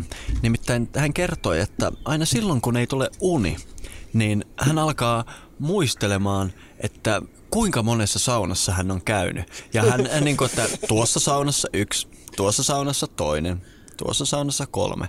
Ja, ja eh, mä oon itse muistan ainakin joskus päässeeni 60, mutta va- varmasti voisi päästä paljon pidemmällekin. Ja toi on ihan mahtavaa, että tulee ihan huikeita muistoja. Eli suosittelen kaikille sitä, että jos ei mennä tulla uni, niin alat laskemaan saunoja, joissa olet käynyt elämäsi aikana. Tämä on hieno tämmöinen aikuisten versio lampaiden laskemisesta. Kyllä. Ja hyvin suomalainen versio. En tiedä, miten kävisi jossain muussa maassa. No, Nolla. mikä, mikä, mikä olisi sitten semmoinen niin erikoisin sauna, missä olette käynyt? Joku niin kuin saunan rakennus itsessään tai sitten se paikka, missä se sauna on sijainnut? No ehkä erikoisin sauna on, on tuota vaimo vanhempien luona. Se on todennäköisesti yksi Suomen vanhimpia savusaunoja. Oli tämmöinen, olisiko ollut jonkun MTV3 kysely, etsittiin Suomen vanhinta saunaa ja, ja tota, appivanhemmat miettivät, että olisivatko ilmoittaneet tämän. Se on nimittäin äh, ollut nykyisellä paikallaan 140 vuotta. Ja, ja tota, hirsiä sitä ei ole vaihdettu muuta kuin lisätty, lisätty alle uudet, uudet hirret nyt viime vuosina, kun se on alkanut vajoamaan. Ja, ja siellä on semmoinen ää, tota, valtavan iso, iso tota, kivi, kivikiuas. Ja, ja itse asiassa ne on päässeet nokiintumaan niin pahasti ne kivet, ne pitäisi vaihtaa, että siellä ei seetetä löylyä. Sitä lämmitetään savusanan tapaan niin kuin yhdeksän tuntia kutakuinkin valtavilla ää, koivu, koivuhaloilla, melkein metrin mittaisilla. Ja se tunnelma siellä saunassa on, on, on pyhä. Se on, se on niin, niin erityinen, mystinen tunnelma. Siellä ei tee mieli puhua. Siellä ei tee oikeastaan mieli yhtään mitään. Mieli pysyy täysin vakaana. Ja se on ollut kyllä mulle semmoinen hyvin erikoinen kokemus. Itse voisin nostaa kaksi saunaa täysin eri syistä. Henkilökohtaisesti merkittäviä saunoja on useitakin, mutta sellainen sauna, missä todellakin on voinut tuntea tämän saunatontun läsnäolon.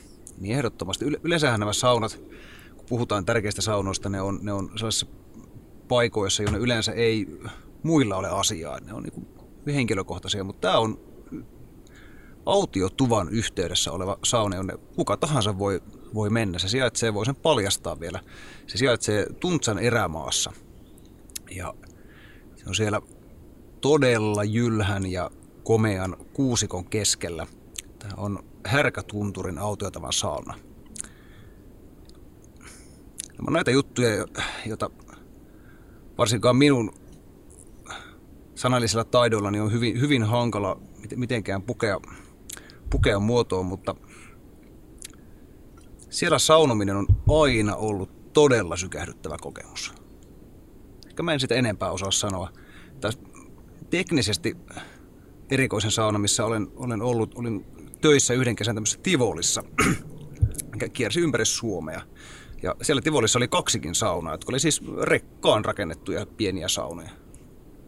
Ja siellä sitä Kuopion torille muun muassa olen saunonut. Mikkelin torilla ja siellä sun täällä. Mulla tuli mieleen tuosta autiotupan jutusta aivan ainutlaatuinen sauna, jota mä oletan, että ei enää valitettavasti ole. Se oli aika yleiselläkin leiriytymispaikalla, nimittäin toi Pallas Hetta-vaelluksen Hannukurun sauna. Tai, mä tos siellä, siellä saunoin, onkohan siitä 15 vuotta, ihan hemmetin raskaan päivän jälkeen sinne Hannukuruun laskeuduttiin ja sitten se sauna oli silloin aivan niin kuin lunastuskunnassa. Siis ensimmäinen saanut sinne tulia, tai siis sain tulet, mutta savut naamalle, niin mä jouduin niin kuin mäntyä vetämään piipussa ylös alas, kiipesin katolle ja sitten se sai vetämään se, sen. Ja se, mutta ne löylyt silloin, ja siinä oli semmoinen tai on varmaan vieläkin, semmoinen lähdepuro siinä vieressä, jossa oli aivan pyhää vettä. Se oli se oli jotain niin syvä puhdistus niin rankan päivän jälkeen, että aivan uskomatonta. Nyt, silloin siinä oli niin kuin, se oli tosiaan melkein niin kuin aika heikossa hapessa se sauna ja, ja ovi ei toiminut kovin hyvin ja piippu aivan tukossa. Tosin tietysti nuohosin sen omatoimisesti. Nykyään on kuullut, että se on maksusauna ja sitä ilmeisesti pidetään hyvässä kunnossa. Eli se on muuttunut niistä päivistä aika paljon, mutta se oli kyllä melkoinen sauna. Se on hauskaa, että me molemmat tykätään samasta saunausta, mutta tismalleen eri syistä, koska minä kävin tämän remontin jälkeen siellä. Ja silloin tämä, tämä saunasta jäi nimenomaan mieleen se, että se hormi veti kuin veturi. Hirveä jyskytys kuului ulos asti, kun se veti niin iloisesti se saunan kiuas. No siinä nyt otetaan takaisin se kaikki. Kyllä. Te olette jakanut tällaisia tosi positiivisia, siis kysy, kysy, olisi kysymys erikoisin sauna mun ehkä erikoisin sauna kuuluu myös sinne huonoimpiin saunakokemuksiin. Ja tämä oli aika, tämä on pari vuotta sitten Norjassa hotellissa oli tällainen lainausmerkeissä sauna, joka oli käytännössä sellainen yhden ihmisen ö, komero, joka oli kai jonkunlainen infrapunasauna. Siinä oli sellainen iso lasiovi, josta näkyi sellaiseen tilaan, missä käyskenteli kaikki ihmisiä. Ja tota, siellä, siellä ei ollut kuuma, ja se oli tosi pieni ja siellä istuin hetken aikaa miettien, että mitä hän helvettiä mä täällä teen. Ja, ja tota, poistuin sitten vähin äänin siitä. Ehkä näiden positiivisten ja negatiivisten välissä täytyy tietenkin mainita äh, kevään 2011 äh, Gondoli hissi sauna äh, säätötalon edustalla. Äh, tämä Facebook juuri muistutti, muistutti mua siitä, oltiin silloin siis ylioppilaskunnan hallituksella tämmöisessä Suomen ylioppilaskuntien liiton kampanjassa, jossa haluttiin sitoa opintotuki-indeksiin. Ja, ja koska tuota, tarkoituksena oli siis pitää valvojaisia siellä ennätyspitkiä hallitusneuvottelujen ää, tota edessä, niin, niin tota joku, joku väärileuka sitten sanoi, että no miksei me sitten saunata, kun meidän kerran täällä pitää olla näin paljon. Ja tuumasta toimeen ja pyydettiin ää, Otaniemen laskettelijalta eli Skipolilta tämmöinen kondolihissisauna.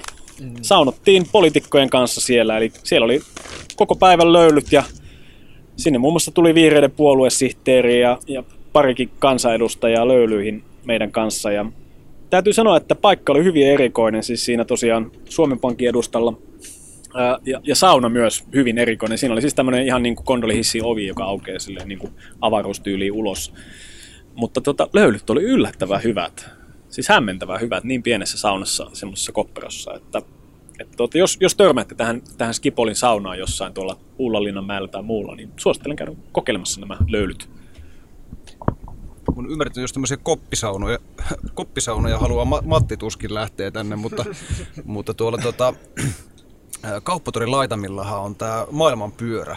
Ja siellä yksi niistä kopeista on saunakoppi. Ahaa. No, mitenkä sinne pääsee saunomaan? Maksamalla hirvittävä summan rahaa No, tietysti. melkein voisi maksaa. No, Entäs sitten tuossa pätkässä, minkä Matti luki, luki tuossa alkuosiossa, niin mainittiin, että minne tahansa suomalainen meneekin, niin hän ottaa saunan mukanaan.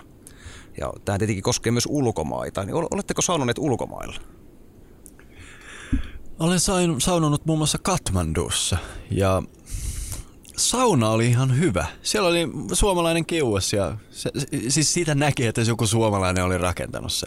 Mutta siis se kauhistuttavi asia oli se, että sinne mentiin tyyliin niin kuin punttisali aulasta. Niin kuin siis kun sä poistut siitä saunasta, niin sä oot helvetti tyyliin ho- hotelliaulassa. ja, ja, ja, ja, se ei niinku toiminut yhtään, se ei toiminut yhtään. Mutta se sauna itsessä oli aika hyvä, mutta se oli ihan niinku häiritsevä. Se, niinku, se, ei ollut mitään paikkaa.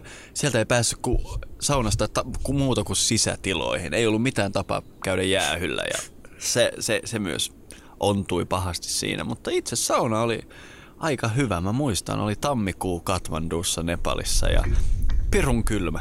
Ja kyllä siitäkin saunasta silloin kiksit sai. Itse olen saunonut myös Nepalissa. Se tosi ei ollut sama sauna. Tämä oli, en muista nyt sen paikan nimeä kuollaksenikaan.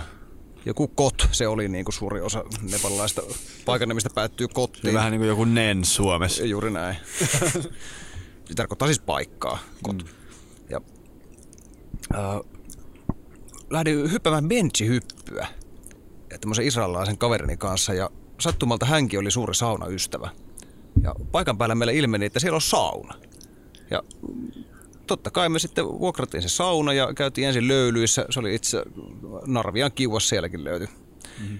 Ja sen saunomisen jälkeen käytiin sitten hyppäämässä sadan metrin syvyinen benchihyppy. Hu- huokoset avoinna, avoinna äh, subtrooppista nepalaista ilmaa varten. Se oli, se oli hieno kokemus. sen tota, olen kyllä yrittänyt tehdä, että kävisi ulkomailla saunassa, mutta on ollut kyllä tosi vaikea löytää. Mä oon, mä oon viime vuosina nähnyt erityisesti vaivaa.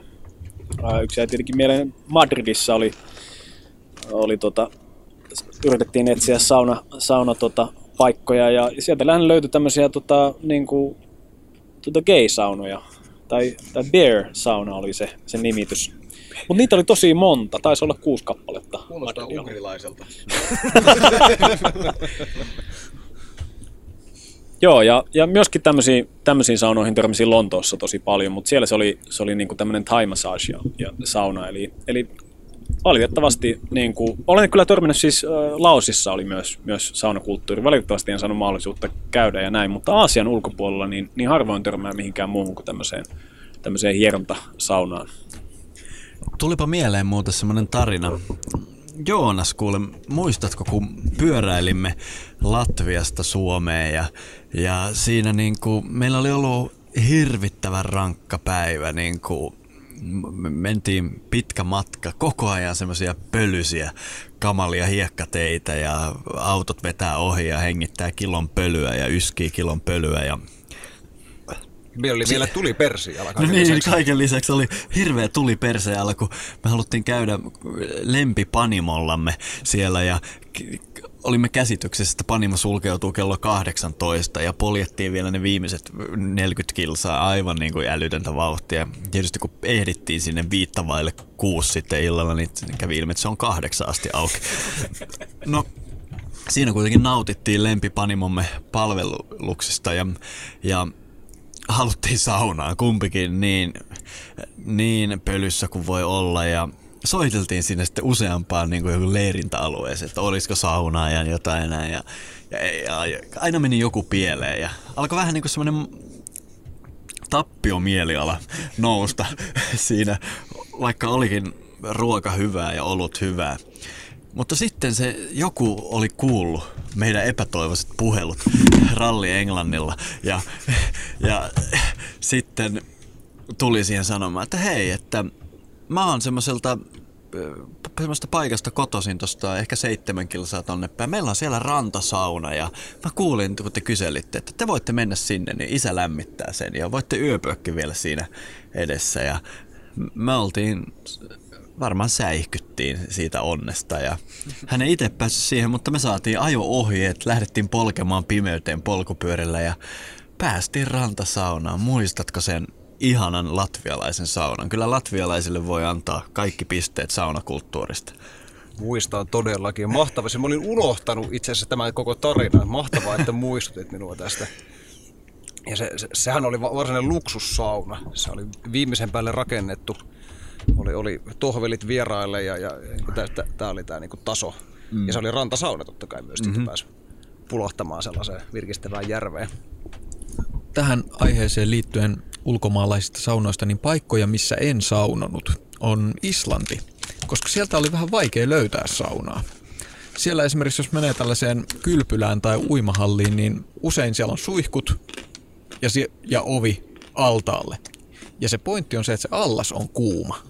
Eli siellä on nämä kuuma, omat kuumat lähteet ja niiden höyryt ja mineraalit, mihin luotetaan. Että siellä, mä uskon, että siellä on saunoja kyllä jossain, mutta itse en, en niihin törmännyt siellä. Joo, sen huomasin kans Islannissa, että kun pitkän ratsastuspäivän jälkeen, tai kun tultiin semmoiseen solaan puolessa välissä ratsastusta, niin, niin tota, kun teki mieli saunaan, niin se meidän opas ehdotti, että no me käväseen tuolla, tuolla purossa. Mm. Ja sattui mahtava paikka, koska se oli risteemä, mistä tulee kiehuvaa vettä ja jääkylmää mm-hmm. vettä.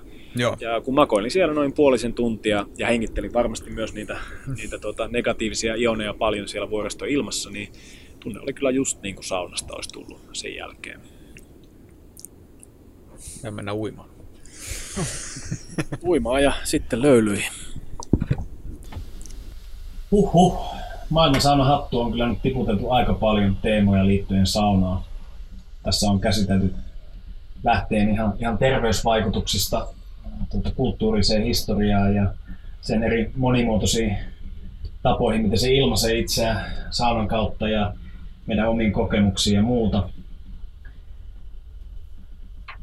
Tällä saunalla on meille kaikille jollain tapaa ainakin henkilökohtainen merkitys. No teille kahdelle tietenkin, että teidän podcast mm. syntyi täällä saunassa ja, ja mä oon saanut itse yksiä elämäni syvimpiä oivalluksia näiden tämän saunan lauteilla. Mutta mitenkäs te sanoisitte, että mikä olisi paras tapa kunnioittaa tässä päätöksen lopuksi tätä saunaa, joka, joka on myöskin toiminut meidän lähetyksen studiona? Minä sanoisin, että hiljaisuus. Kuunnelkaamme vain löydy.